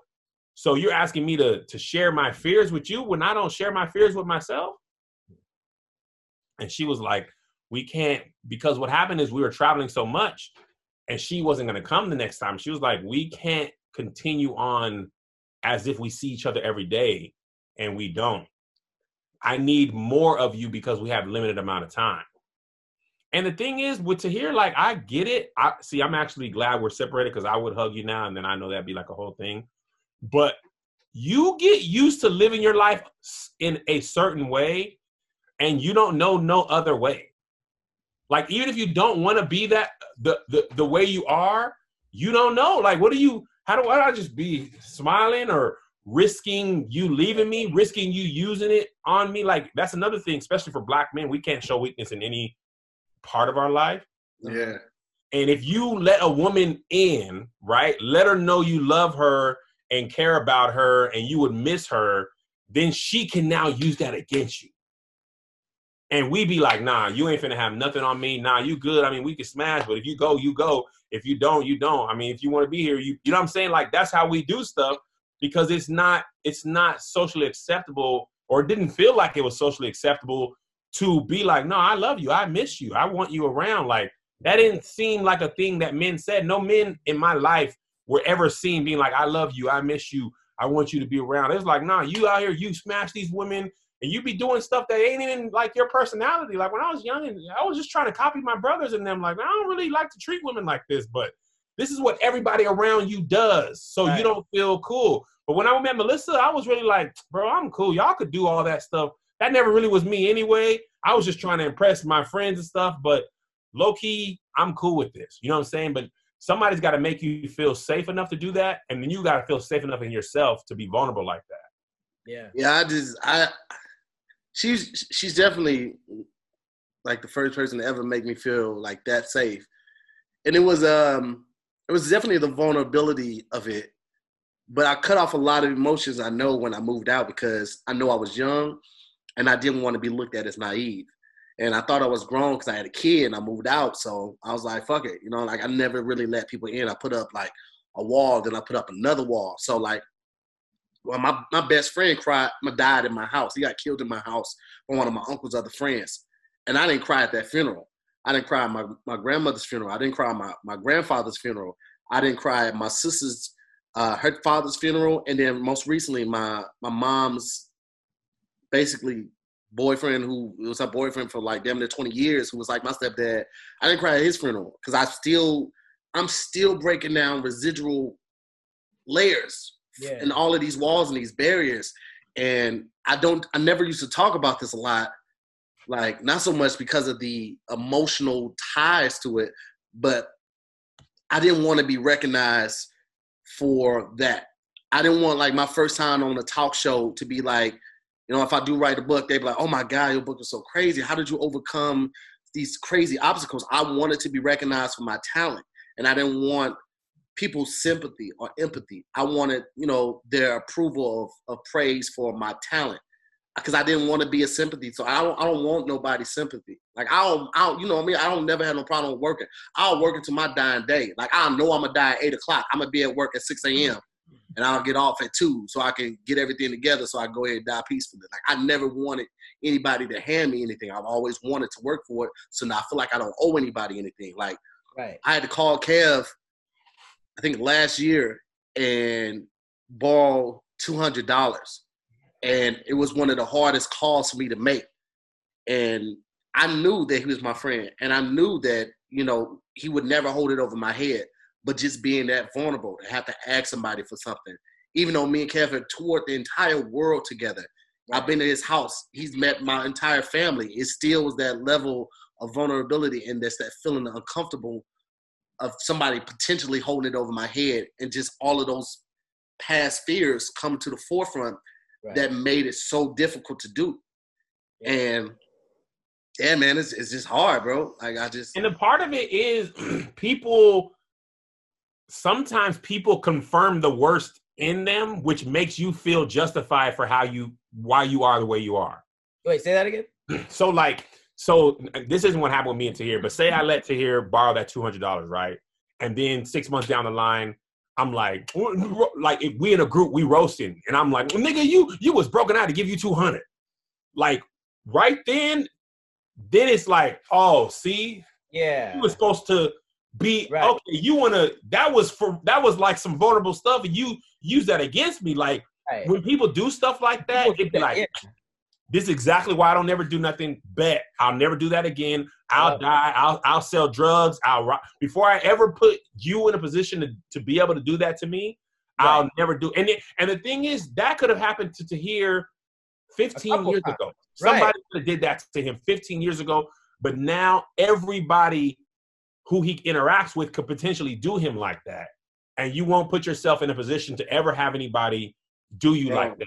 that's why I'm working. If women, that's what this is what I want to say too. I'm sorry Tahir, and I know y'all get on me for this, and I'm gonna try to be better, but not right now. You've been doing actually really a great job of not interrupting this whole show. I'm, I'm working on it. I, we're all human. I be talking Yeah. too much. Um, a lot of times women don't realize that they are the reason that we be like this because they throw our feelings in our face. Women in previous relationships, you open up and then they try to punk you, call you weak or something like that.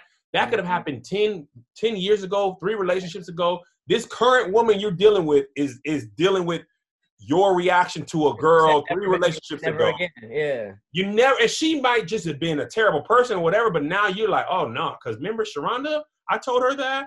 I told her like my, you know, my real dad wasn't part of my life, and that's how that made me feel. And she like, that's why you be crying when your little dad ain't around. You be like, bet, zoop. Nobody will ever even know how I feel about that.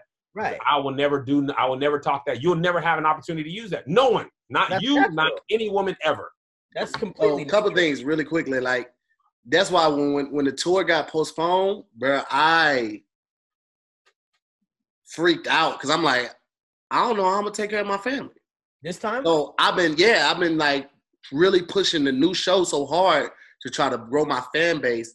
And I would normally have the shirts coming in, but because I'm looking for a new vendor, I don't even have the shirt income coming in. So like the ADD thing was a godsend, but I know it's all gonna work out. Like based on my past and what he's brought me through, it's like I know he ain't bring me way out to LA just to lose. So that's one thing. And then also another thing is like having talks like this when other guys are walk, watching who may have been through similar or be going through a similar situation, it's okay to seek help.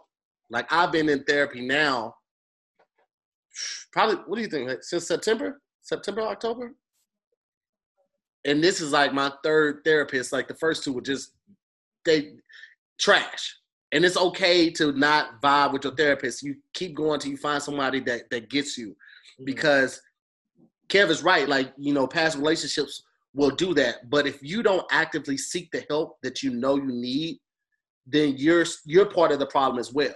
You Mhm. have to go out and have these conversations with somebody that can help you peel back these layers.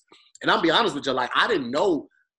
I thought a therapy in the black community and a lot of communities of color, we were like, yo, you don't take family business outside the house and talk to Oh, some stranger yeah. about what's going on in this house. Sometimes you need to. Sometimes you need to have an unbiased opinion. And I'm gonna tell you another thing. Like I was completely ignorant to the fact. I thought a therapist with um, I thought a therapist would tell me what to do to overcome my problems. They don't. A therapist literally just asks probing questions to help you peel back those layers and you figure out what's possibly going on. So they kind of help guide you through the process, but they're not going to give you the answers. They help you work through the answers. And I felt that was essential to my professional life and more so to my personal life to figure out what is going on with me. Like And what to hear you ain't lying, bro. Because I I thought I was gonna go to therapy and the therapist was going to fix me. Like, okay, I'm gonna tell you what's wrong. You gonna tell me what it it it is. It is. It's not like that. And then you realize too when you're in there how much of like how it all is is is interconnected in your life. You know what I'm saying? Like things that you didn't think affected you really did. Like because for me it was all pushed down. Everything push the feelings down. And really, I, I pushed them down to the point where I never even acknowledged them, right? But it didn't mean they weren't affecting how I was living my life. I just wasn't aware. Like, if you watch the Kevin Hart documentary, he tries to convince us that he was not messed up about his relationship with his dad. And it's like, nah, bro, you you are though. Yeah. Like I think you probably drink too much, partially because you're not trying to think about this. I mean, I'm I, I'm not a therapist, but I'm like, you are you you trying to convince us you're not affected? You are though, bro. You just don't realize how you're how you're acting out. Like for me, my parents weren't really supportive of my sports. Like I used to play sports like crazy. They would never come to any of my games. So I talk about this on the Righteous and Ratchet all the time. So I was like, all right, bet I'm gonna be like, I don't even think it was a conscious. I'm gonna be this great comedian or nothing like that. But low key, later in life, I was like, I think if y'all, since y'all didn't come, I'm gonna prove to you what you missed out on. Look at all these people following me. Look at all these people at my shows. Look at these Wow. thousands and thousands of people. Now, now y'all start to pay attention. And y'all should have been on this train. I was just okay at basketball. If we're being honest. I wouldn't have came to my games now. I was just I was averaging eight and three. But that wasn't the point. Like you should be in the stands whether I'm trash or good. You know That's what a I'm saying? big part of why you go to all your kids' games, huh? and that's why and that and my kids don't even be like um i don't know if they they are not as effective about it as as i was because my parents weren't a, a part of my life in a lot of ways. Like this isn't like negative. They were you when you're poor you just gotta work and put food on the table and we they didn't really have time for much more. That's why i was talking this about talking to david so about this. He said i think black parents and poor parents in general they beat their kids not because they wanted to but because beating your kids is the most efficient way to to punt to to raise them. Because when you have to talk to them to raise them it takes a lot of time. But if they're going to be home alone fear is going to have to keep you because i'm not going to be at home. So if you fear getting beat then you just going to have to fear me.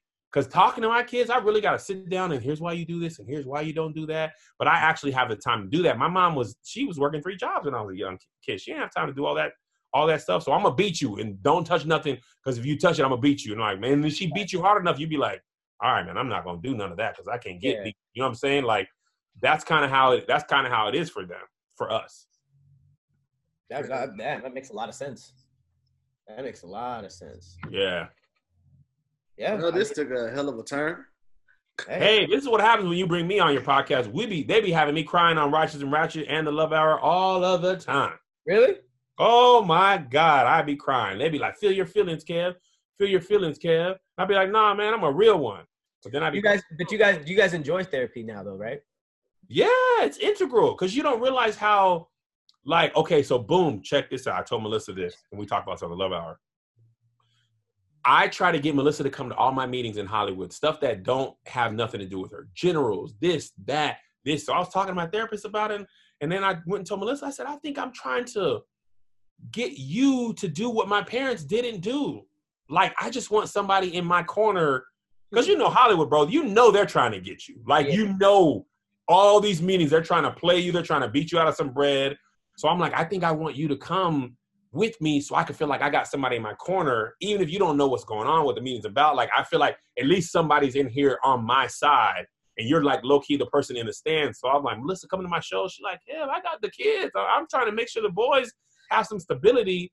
And low key, I'm like, oh, maybe I'm like in therapy. I realized maybe I'm trying to get her to do what my parents didn't do. But that's an unfair ask of her because she's trying to raise kids. She's trying to do her own thing, live her life, and I'm trying to go back and and repair what somebody didn't do in 1992. And my parents are like, the crazy thing is, I don't even be mad at them now. Like we have a great relationship. I don't even be like upset, but I do hold that against them. Yeah. And they didn't even know. Like I don't think they knew how important it was for me at that time. Mhm. But I was really because the other part is, bro, other kids' parents was all up and through them games. Yes. And I'm like, bro, y'all don't y'all didn't have to come to the away. Just come to a couple, bro. Y'all came to zero. Bro, my It my really mom never came to any of my school performances, right? She knew I was good at acting and theater. She never came to any of the performances. She would always make it to my younger sister's performance. My younger sister, Melody, my younger sister, she was playing. We were talking about playing kids and all of that earlier on the other podcast. My younger sister was playing. Her, my mom and her dad playing her.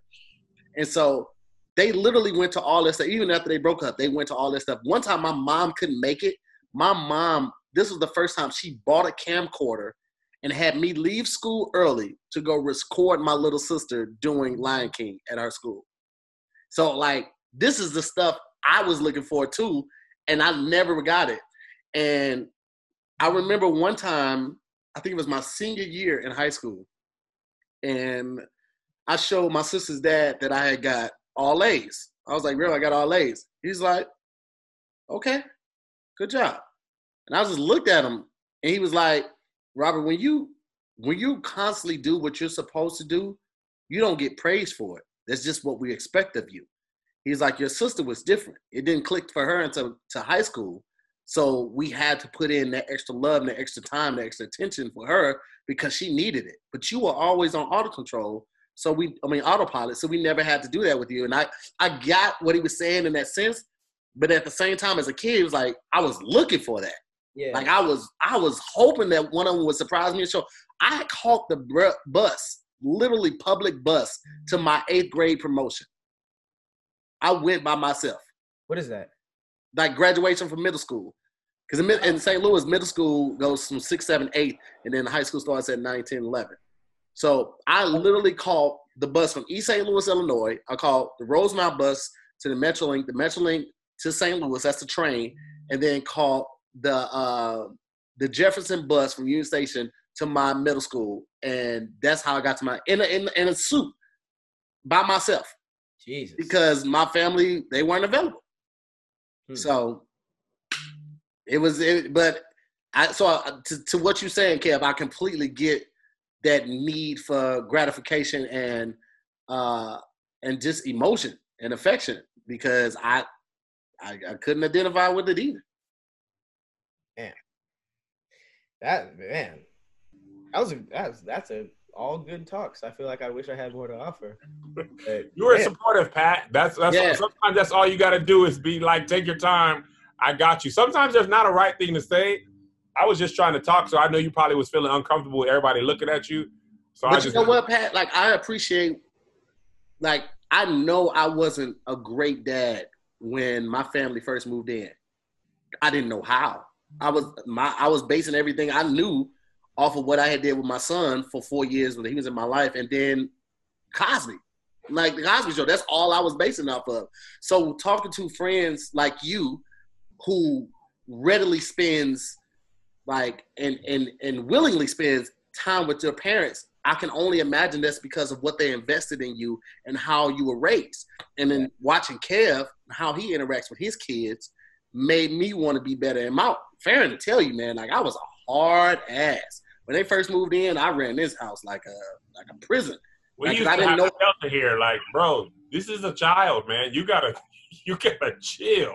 I've tried to get rid of this dog so many times, and I, to me, it was he wasn't even like a thing. He was, I mean, wasn't like a an attachment, like an emotional attachment. He was just a thing that requires money and time. It took conversations with Farron and looking at it, removing myself in the equation and putting myself in Farron's shoes or, or, or, the kids' shoes to realize that it was more than that. And talking to you, Pat, and talking and, and watching Kev is like, like, oh man, like it's you realize that life can be more than what you were exposed to. And if you can make somebody's life better, regardless of what you went through, then you should do that. And like I, I feel like the last six months, I've seen a, a dramatic change in my energy and my my efforts toward my my toward the kid. Just trying to be more present, trying to be more interactive. Uh, Farron had sent me this article about how dads, when they get home, they go spend you know an hour in the bathroom and how the time has been increasing. Like went from 15 minutes to 20 minutes to 30 minutes in the bathroom. Now they got Netflix. You know, people are standing, the guys are standing in the bathroom for you know an hour at a time, and it like kind of gives the notion that the the mom or the wife has to do all the domestic stuff and be the parent and all that type of stuff. And I've never even looked at it like that. It was just like, all right, well, this is my decompression time. I just came home. I've been filming for six hours, seven hours. I just need this time to myself to get back. Right. And that's not wrong to want or feel like you need that time, but it also kind of gives off the preconceived notion that, you know, the mom does all the domestic stuff, the cooking, the cleaning, and getting stuff together and spending time with the kid. And then the dad just comes in like, hey, all right, guys, time, mm. huh? And she works too. She she she fan works long hours. She puts together amazing events. Like I'm I'm I'm gonna give I'm gonna give her the platform right now. Shawty was the handler for Jay Z, Beyonce, Snoop Dogg, Pharrell. She puts together these multi-million dollar events to raise money from cancer. Before that, she was working for another nonprofit where they uh, rode bikes literally through different cities of a state. Like they rode from San Francisco to LA, and she's the person that like drives like the, the pickup truck with the trailer on the back with the extra bike parts and all this stuff. She's dope. Well, Okay. she- she and she's doing all of this and still coming home and putting dinner on the table and all this type of stuff. And I'm going to the bathroom and scrolling Instagram and Twitter looking for a video to do for the next day. Yo, And my wife it- told me. the I had to pull myself out of that and like be a better person because I was messing up. And you My gotta be able with to, to, to, call yourself on that. My wife was like, I was like, man, I'm, I've been working all day. I've been on the road. I'm tired. She's like, I've been working too. I Mhm. worked and I picked up the kids and I'm cooking dinner. You think I didn't work a full time job? And I was like, oh my God, you absolutely worked a full time. I, I apologize. I other stuff happening. Yeah. other stuff happened. Because yeah. I was like, but I gotta drive an hour. She's like, yeah, but when you you drive an hour from ADD, but I go pick up one son, pick up another son, drop this one off at practice. I'm spending an hour in the car. You just spending an hour on on uh Trip. on the freeway. But then when I get home, I go immediately to work, and you go to the bathroom. I mean, I was doing the same thing. Let me doo doo and, and look at some videos and blah blah blah. And I was feeling a little elitist, and part of it was patriarchy, feeling like I'm the man. I come home and dinner be ready for me. That's some that. old yeah. yeah, but I wasn't making enough money. Like that mindset was built on the time when you your woman didn't leave the house. You She made enough work, for her to, to not work, but I didn't. So I gotta I gotta I gotta do a little bit more because we both. And to be quite honest, she was making more than me. So I got some nerve. She bringing in the bacon and the bread. I'm like, hey, here go a knife to spread the butter with. Shut up, and you should be cooking dinner. I should be going in the bathroom and sitting down because I make more money than you. And she never played me like that. Yeah, and She she was like, I the made same way with Fan, man. Like I, I catch myself like, yo, I need to step it up. Like yesterday, I cooked an easy dinner, just spaghetti and and and and, and hamburger or tur- ground turkey. But she's been cooking since the whole quarantine, breakfast, lunch, and dinner. And So I've just been coming in and eat, oh, food's here. Mm-hmm. And she's been holding it down, ain't never complained, ain't never done none of that, man. And like even now, like she's over there working. She she works to five and she's still working right now. Got up this morning, she was already working. I got dressed, we went outside, we worked out, She had her phone with her so she could still respond to emails while she's working out. Came Yeah. back in, sat at the desk, worked out some. I mean, finished working. We shot two episodes of Squadcast, and now we shooting this. She's still working. Jeez. Like, man, shout out to Farron and Melissa. Shout out to Farron and Melissa, man. Man, Both women. listen, bro. Both That's why. women. That's why everything in my life she could have. I, I'm talking about if right now, if I was like, I got to give you every. Listen, bro, I would have not, literally nothing without her. Literally, no jokes. And now she's gotten to the point in her life where she could. She's been pitching me jokes that be killing. mhm. Really? At first, she was just tagging because she would be at so many comedy shows. She understood, like she wouldn't know I'm I'm tagging. She would just be like, "Try this," or "This joke ain't working like this." Now she was like, on this current set, which I can't wait to be doing telling jokes again. She's like, "You should try this joke in that section," and I tried it and it killed. And I came home like, "Listen, don't take my job. Don't take this from me. This is all I got." All I got. All I got. She her with stand up and killing, I'm gonna be like, "You took me. This is my thing." Melissa's, Melissa's episode of Wording is Hard is top three. And I'm gonna be honest with you, Kev. I had a blast with you. She blew you out the water. I'm not surprised. She is so funny unintentionally. You I understand what I'm saying? I know. I I'm telling. I'm trying to tell her, like, girl, you gonna surpass me by and large. I'm well aware. But here's the thing. Farron gave me the idea for Wording is Hard. wow. Really? Gave me the title, everything. Wow. You you go. really? That's why. That's why I don't pull out. Okay. Oh my! This was so. This was so wholesome. You was Before that, you had to ruin it. you really?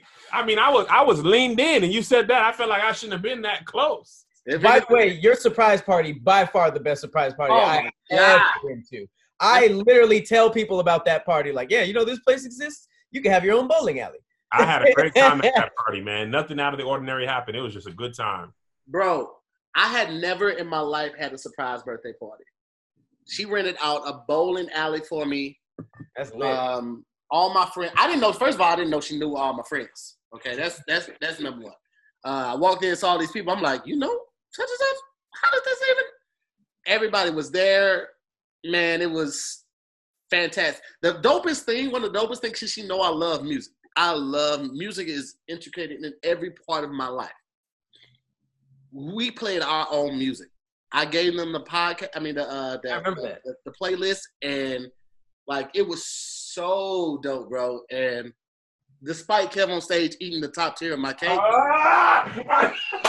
I didn't think that wasn't gonna come up. I, I was just hoping.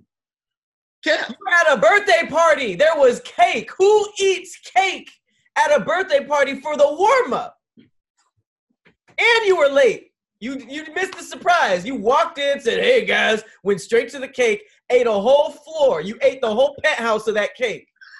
That's not what happened at all. That's exactly what happened. I, did not- and then you lied on camera. I waited at least What? I waited at least 25 minutes before I ate that cake. I was late because I was doing something with my kids. Then we had to feed them and we had to vote that day. It was You're lucky lot. he didn't eat the bowling ball pin. You're lucky you walked out with that. So the worst part about that doggone cake, the, I'm gonna tell you the worst part. fir- there's two things. First of all, one of the most amazing pineapple upside down cakes. I regret. I don't, Don't regret. do that. I don't regret the taste of it. I do regret eating it. But if, if I'm gonna go down in history as the villain in his birthday party, at least the cake was delicious. But the second part is anytime Tahir has a dog doggone memory of that doggone birthday, part of that is gonna be, and then Kev ate the top tier, but it's always gonna come up. Why wouldn't it? It is the quintessential Kev on stage mark. It will always bring a laugh to somebody. And like, bro, I cannot like. I'm not. I I I I, pride myself on not being super sentimental and stuff like that. And I can do it easier with my friends sometimes than I can with like my loved ones. But like, bro, the joy that you bring to people, Kev, and I for everybody that's watching Aw. live and everybody that's gonna watch this later, and I know this, this is gonna mess Kev up. One of the greatest things about Kev is he doesn't know his own power. He doesn't know he's Thanos.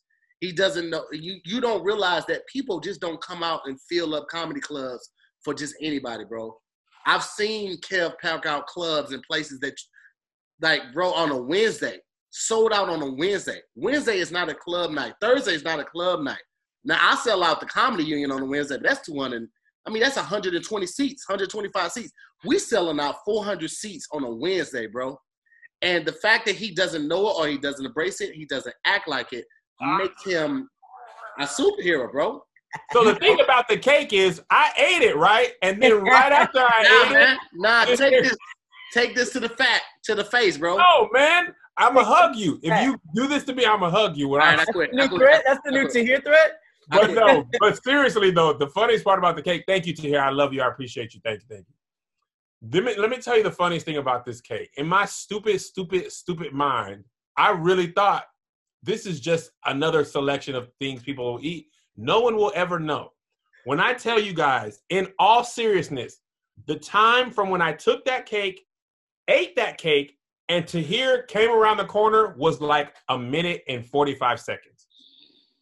I ate the whole that- top tier of a cake in a minute? No, no, no. I'm talking about from the time I finished the cake to the time Tahir came around Oh. was like a minute. I was like, man, that cake was good, man. All right, I'm gonna be, I'm gonna play bowling a little bit. I'm gonna chill. I was chopping up with Josh. Josh was like, man, I think somebody saw you. I was like, bro, ain't nobody see me. He's like, all right, man. I'm, I think somebody might have saw you, but I won't say nothing. Oh, so you Bro. knew it was shady. No, I didn't really think it was shady because he was just like, Kev, I don't know if that's the birthday cake. I was like, no, that ain't the birthday cake, bro. Who would get pineapple upside down for the birthday? Nobody will. Bro, we talked about me loving pineapple upside down and raisin cake. I mean, it carrot just cake. didn't click because I love pineapple upside down cake too, and I actually I've never got it as my birthday cake. So you was like, no, this is what I like. I'm gonna get it. Well, there's two things I don't understand about this whole story. It's almost like if I wasn't there, I wouldn't believe it. It's unbelievable. two things. Number one, just to give everybody watching some context, there were wings, there was pizza, there was sliders, there was salad, there were meatballs. I mean, the spread was magnificent. And then within those things, there were options of each. Kev walked past all of that to get to the cake. Now, number two, you'd think if there was a culprit, Tahir would get to the cake and be like, what the heck? There's a slice missing.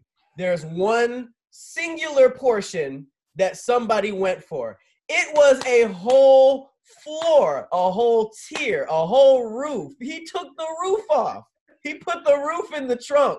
I'm telling you guys, nobody believes me, but the top tier was was much smaller than the other tiers. It got progressively bigger as you went down. It wasn't like this, this, this. It was like, mm, It was Mm. like a snowman, but you ate the head off. I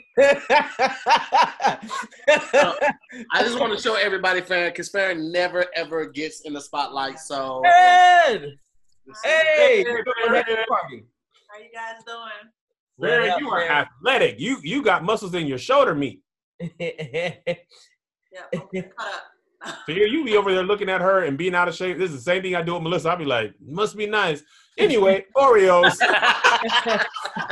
you know what's funny? You just attribute that that like that can't be me though. Like th- what you have, that's not me. So I might as well eat this bro, pineapple upside down cake.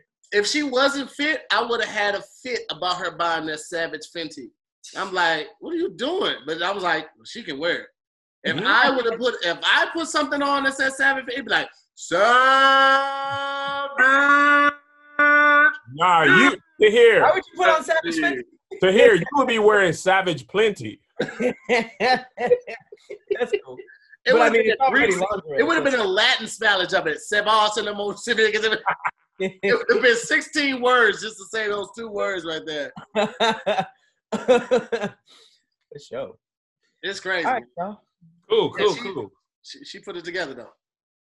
Hey, Well, this is fun, guys. Uh, This was great. I did not expect this to. Y'all said I- minutes. this This this is live. this episode might get cut right after we do that second ad because me crying on the internet, uh, I am not. Let feeling me tell you what to hear. Let me tell you what. however you want to hear. No, no, no. Listen to me. Listen to me. Because I used to feel the same way about Righteous and Ratchet. L- Honest, friend to friend.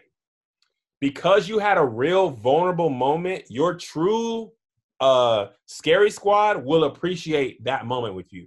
Do not cut it. Do not feel like you have Well, to they be. already did. Uh, apparently, a lot of people uh, uh, have either been through, uh, I don't know how similar, but just similar feelings. Yeah. Don't rob your fans of the chance to get to know you. Don't because that forces you to only be able to be in performance mode with them. And your true fans, you know, the people on Patreon, the Scary Squad, like, and the people who just, you know, maybe don't have the money but but watch every week, they deserve to get to know you, the person, not the performer. You you are more than your talent. You don't have to just be Tahir Moore the comedian, you know, the musician, the playlist giver. You could be Tahir Moore the person.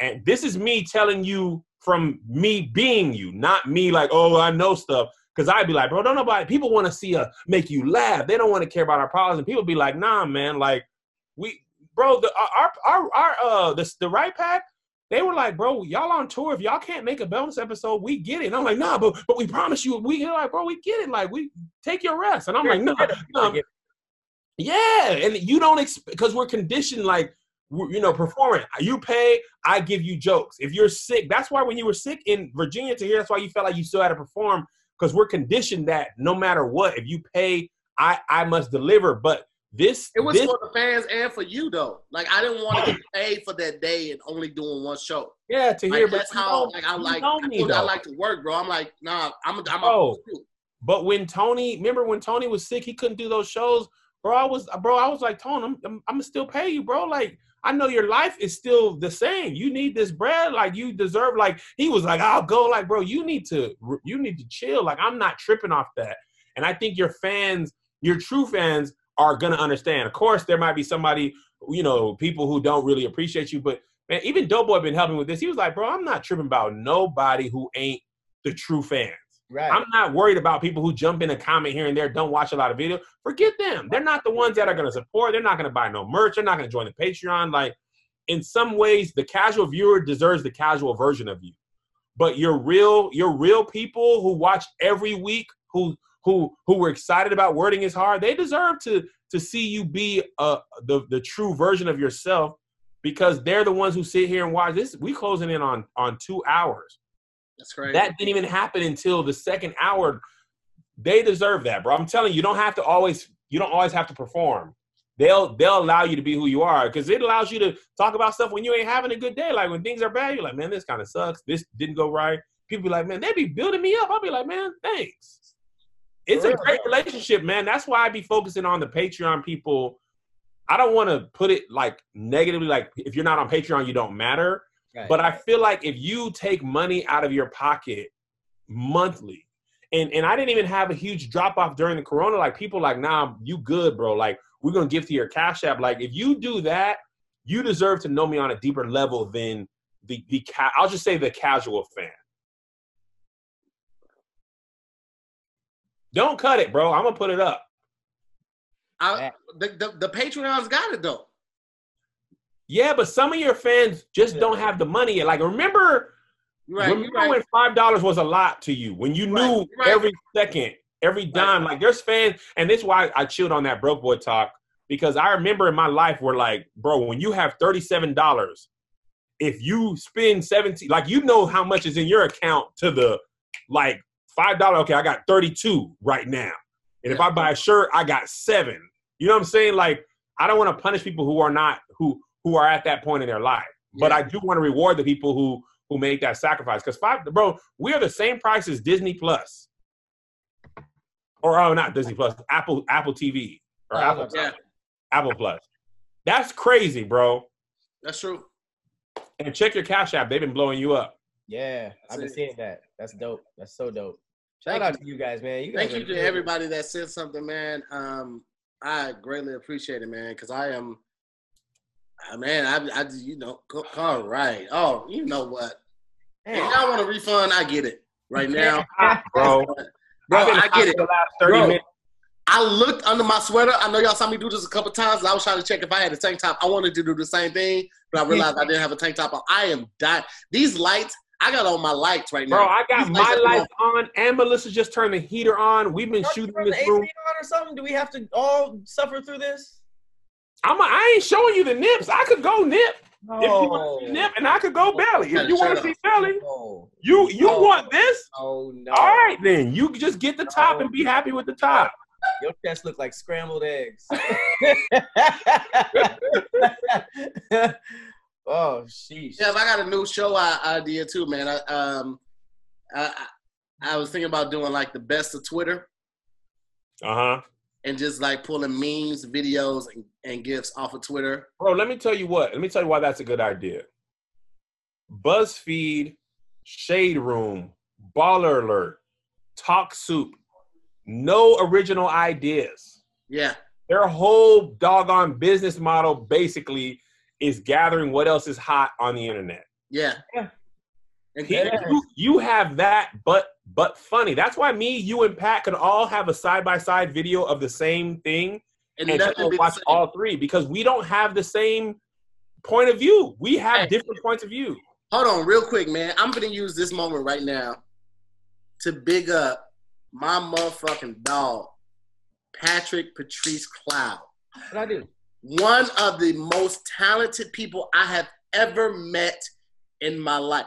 Sometimes as a, as a creative, you meet somebody that's so talented. I'll admit this. I was I was threatened by Doughboy because Doughboy was so funny. When I first started working at ADD, nobody was roasting. I came in roasting everybody every day at lunch. I bet you regret that now. Bro, Doughboy got the glow and ran with it. And I was threatened by it. I felt some type of way.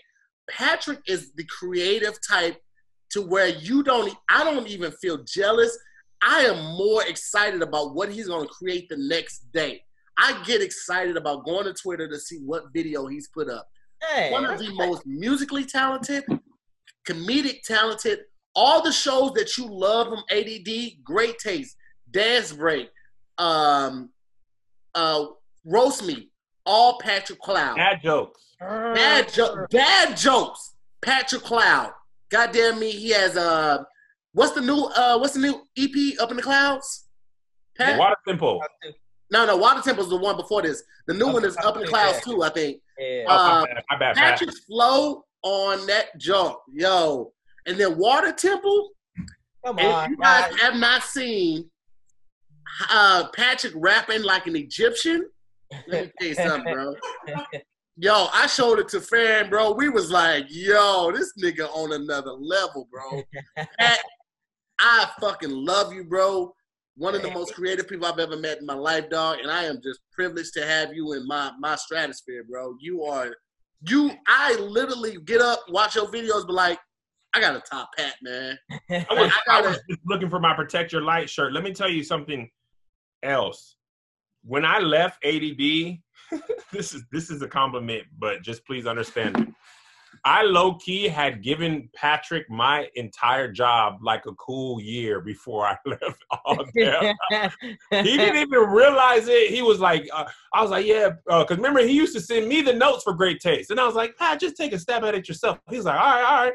And then he the roast me stuff. I was like, yeah, just do that. And then I start having the scripts. People Bro, I used to be at my computer watching Curb Your Enthusiasm for like the last six months. Bro, Pat had done everything. That's why one of the reasons that was easy to leave. I was like, bro, Pat got all this. Like the only thing, the only thing that made it hard was leaving the people. But Tahir, I want to echo every single thing ever. I be looking at Pat, and I'm not even jealous in that sense. It's like God has decided I'm finna give you a like people be having stuff. I'm finna give you the the the like. Here's what I'm gonna tell you. This is skeleton, he got the skeleton key to comedy. This is Patrick's most amazing ability. If Patrick decided he was just gonna focus on music, both either rapping or freaking jazz piano, he could have a whole career in either of those, right? Absolutely, easily. If Pat just said, "I'm gonna focus on just my video content," whole career in that if you want to just focus on gaming, whole career. If you want to focus on stand up comedy, whole career. Like people do what they do because they don't have the ability to do other stuff. Like I can play an instrument. Pat is a musician. Mm-hmm. There's a difference. It's a huge difference.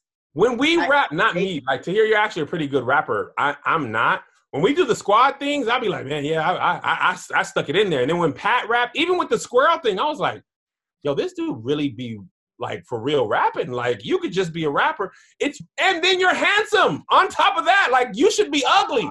The least God could have done is made you ugly or out of shape. No, he gave him doggone decent looks. We try to take stabs at Pat's hair, at his fashion, at his nose. None of it works. The nose kind of works. Chicks be getting, chicks be getting Pat tattooed on their body, bro. Listen, let me tell you what though. On that, that's one problem I don't. You know what my wife would do if somebody got the Kev on stage logo tattooed on? Nigga, you trying just to get the logo, not your face, just the logo. Just the logo. Not down. Anything, anything related to me, I would never post that. You got a tattoo of my stuff uh, as a woman? Oh no, I never saw it. What? A tattoo? Mm-mm. You trying to get me stabbed in my sleep? Hey, man, listen, Pat is. Here's the thing. I'm older than Pat. Definitely more life experiences than Pat. Pat is one of the people I love being around, bro. And it's not just like, it's not just the creative talent that he has. It's also the energy. Like Pat is genuinely a great person. Like energy wise, like everything, bro. Like, like, and I don't say I don't like. Fair to tell you, it ain't a lot of people like I That is- really like. he's squirming, bro. He's squirming right with. now. I like it. Oh, Yeah, I know, because Kev would have closed. Kev would have. He would have. He would have Ah. right now. I would much rather you roast me and then compliment me. I could, I could take a roast. All I'll laugh along with you. A compliment is just like ah, they're saying happy birthday to me. Ee, give me happy. does feel like happy birthday. But you know what, man? It's it's important that we give our friends and our people these flowers while they can still smell them, bro. yeah. Pat, I love you, bro. One of the most creative people I've ever met in my life. I ain't gonna harbor on it, but bro, dog, I just you dope, man. You dope. you, I love you, man, and I feel I honored to work too. with you on the podcast, on the creative tip, on uh, doing videos, on all the shows that we done, bro. I I be like, yo, I literally there are a couple people who I think about when I'm making a video, and I think like, will such and such laugh at this? And that's how I gauge if the video was done, if I'm a posting or not. I think Kev, I think Pat, I think Ryan Davis, goddamn me, um, and Tony Baker, and a couple others. But Mhm. and it's not everybody for the same video. But I'm like, yo, I'm on my like literally. I'll do a video. I'm like, yo, I'm on my Pat shit right now. I'm on my Kev shit right now. Like I'm like, Yo, there's been videos that both of y'all have made that I had in my phone to make that day, and then I watched yours and I was like, well, they got it. I just like there's literally nothing I can add to this that will make it I funny. do that too. Yeah, So I'll watch sometimes. I I just- just I'll be like, well, he has that one. He's, There was one where this this girl fell, and Tahir says she fell in pieces like the toys on Toy Story. And I was like, I can't think of nothing funnier than that, so I'm gonna just people are just would gonna learn about that repost through this this video. that's one of my favorite videos. man, that junk was so funny, bro. That's so funny, dude. I, I get it, man, and I'm just, I just feel blessed, bro. To, bro, I was working at a jail as a teacher before all that digital, How can I get this to end? and I, I'm just, I wasn't even saying that. I'm just saying that's what I was doing before, and I'm just happy to be around y'all, man. That's it. Enough. I'm hot. I tried to keep my shirt on for the fan. I can't focus when I'm hot. I, I've, been, I've been hot for over an hour. I can't think about nothing else. I feel myself sweating. I feel sweat going down my armpits. Bro, I got on a sweater. I know, I'm right? Dying, bro. well, we can go ahead and uh, it, it wrap this up. Uh, obviously, after this uh, incredibly amazing episode, I just want to make sure um, you guys know I love the hell out of you guys. Oh, And I'm not, no, no, I'm not doing it because I hate it, Kev. I'm not doing it, but I hate it. But just to call back from earlier, I just want you guys to know. I hope, hopefully, it's it goes without saying, but I'm gonna just say it. You guys can hit me up for literally anything. Ask me for anything. If I got it, it's it's done. You don't even gotta think about it. Just want to let. You, that's it. That's it for me. okay. Al- Also, let me say this, man. This is it, and I'm about to go. I love my groups of friends, my group of friends, because when Farron was playing, planning the the surprise party, like she literally said that because this is what she does, plan events. She literally like, like everybody asked me if they could bring a plus one. They just didn't pull up, and she was like, even Pat, like Pat was like, "Yo, you mind if I bring my friend?" And it was like, "Yo, the fact that I hang with a group of people that are that respectful, that like thought provoking, that they just have the wherewithal to to do that. Man, I love y'all, man. Thank Bro, you. I'm telling you, I was not gonna miss your birthday party for nothing. I and I have missed some parties. I missed some celebrity stuff. I just be like, man, nah. But your party, mm, mm. I'm rarely early to stuff. I, I was there me on time. Yes, Matt was there on time. This is very true. And I wasn't want that late. with to here. like, what are you what are you doing here on date I. I, it- Pat, I mean, uh, Kev, you didn't miss much because I literally walked in. That was a Tuesday, wasn't it? It was on a Tuesday, bro. That was my shoot day too. That's part of the reason why. That's my my big podcast shoot day. Then we had to go. We had to go vote, and that was. It was a whole thing. Usually we vote absentee, but we're about thing. to move, and my wife had thrown away the absentee ballot, so we had to actually physically go out and vote. And I can't even remember the last time I did that. It was a lot.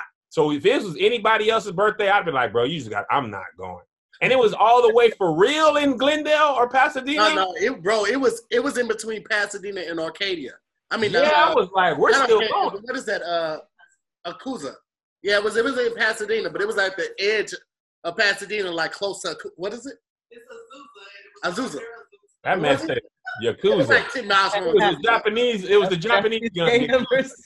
Uh, well, it's close to Arcadia and Pasadena. It wasn't close, is what I'm saying. Kev, you like you got them things on you right now, my boy.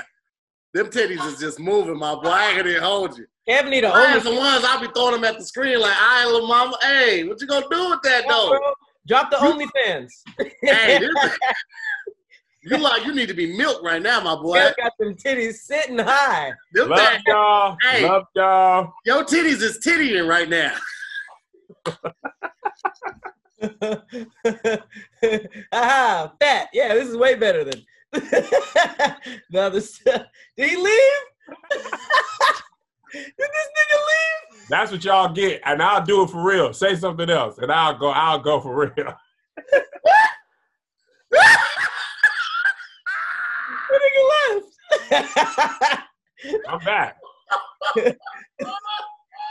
All right, well, thank everybody for watching. This has been this has been different. This is one of the best episodes we probably had. Thank you to Hell yeah. everybody in the Patreon. Uh, obviously, the people who are just you know watching Dam Internet, Internet You Scary week to week. We love you guys. Um, clearly, this is a different group of people.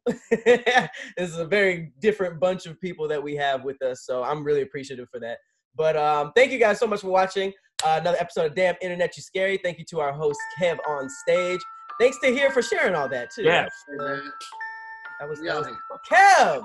I'm All done. right. I don't care what y'all say. I'm high. Was I'm, I've been your host Patrick Cloud. And I'm sitting here more, man. We'll see you next time on Uh, okay. And Dam Internet, you scary. All right, y'all. All right, peace. All right, guys.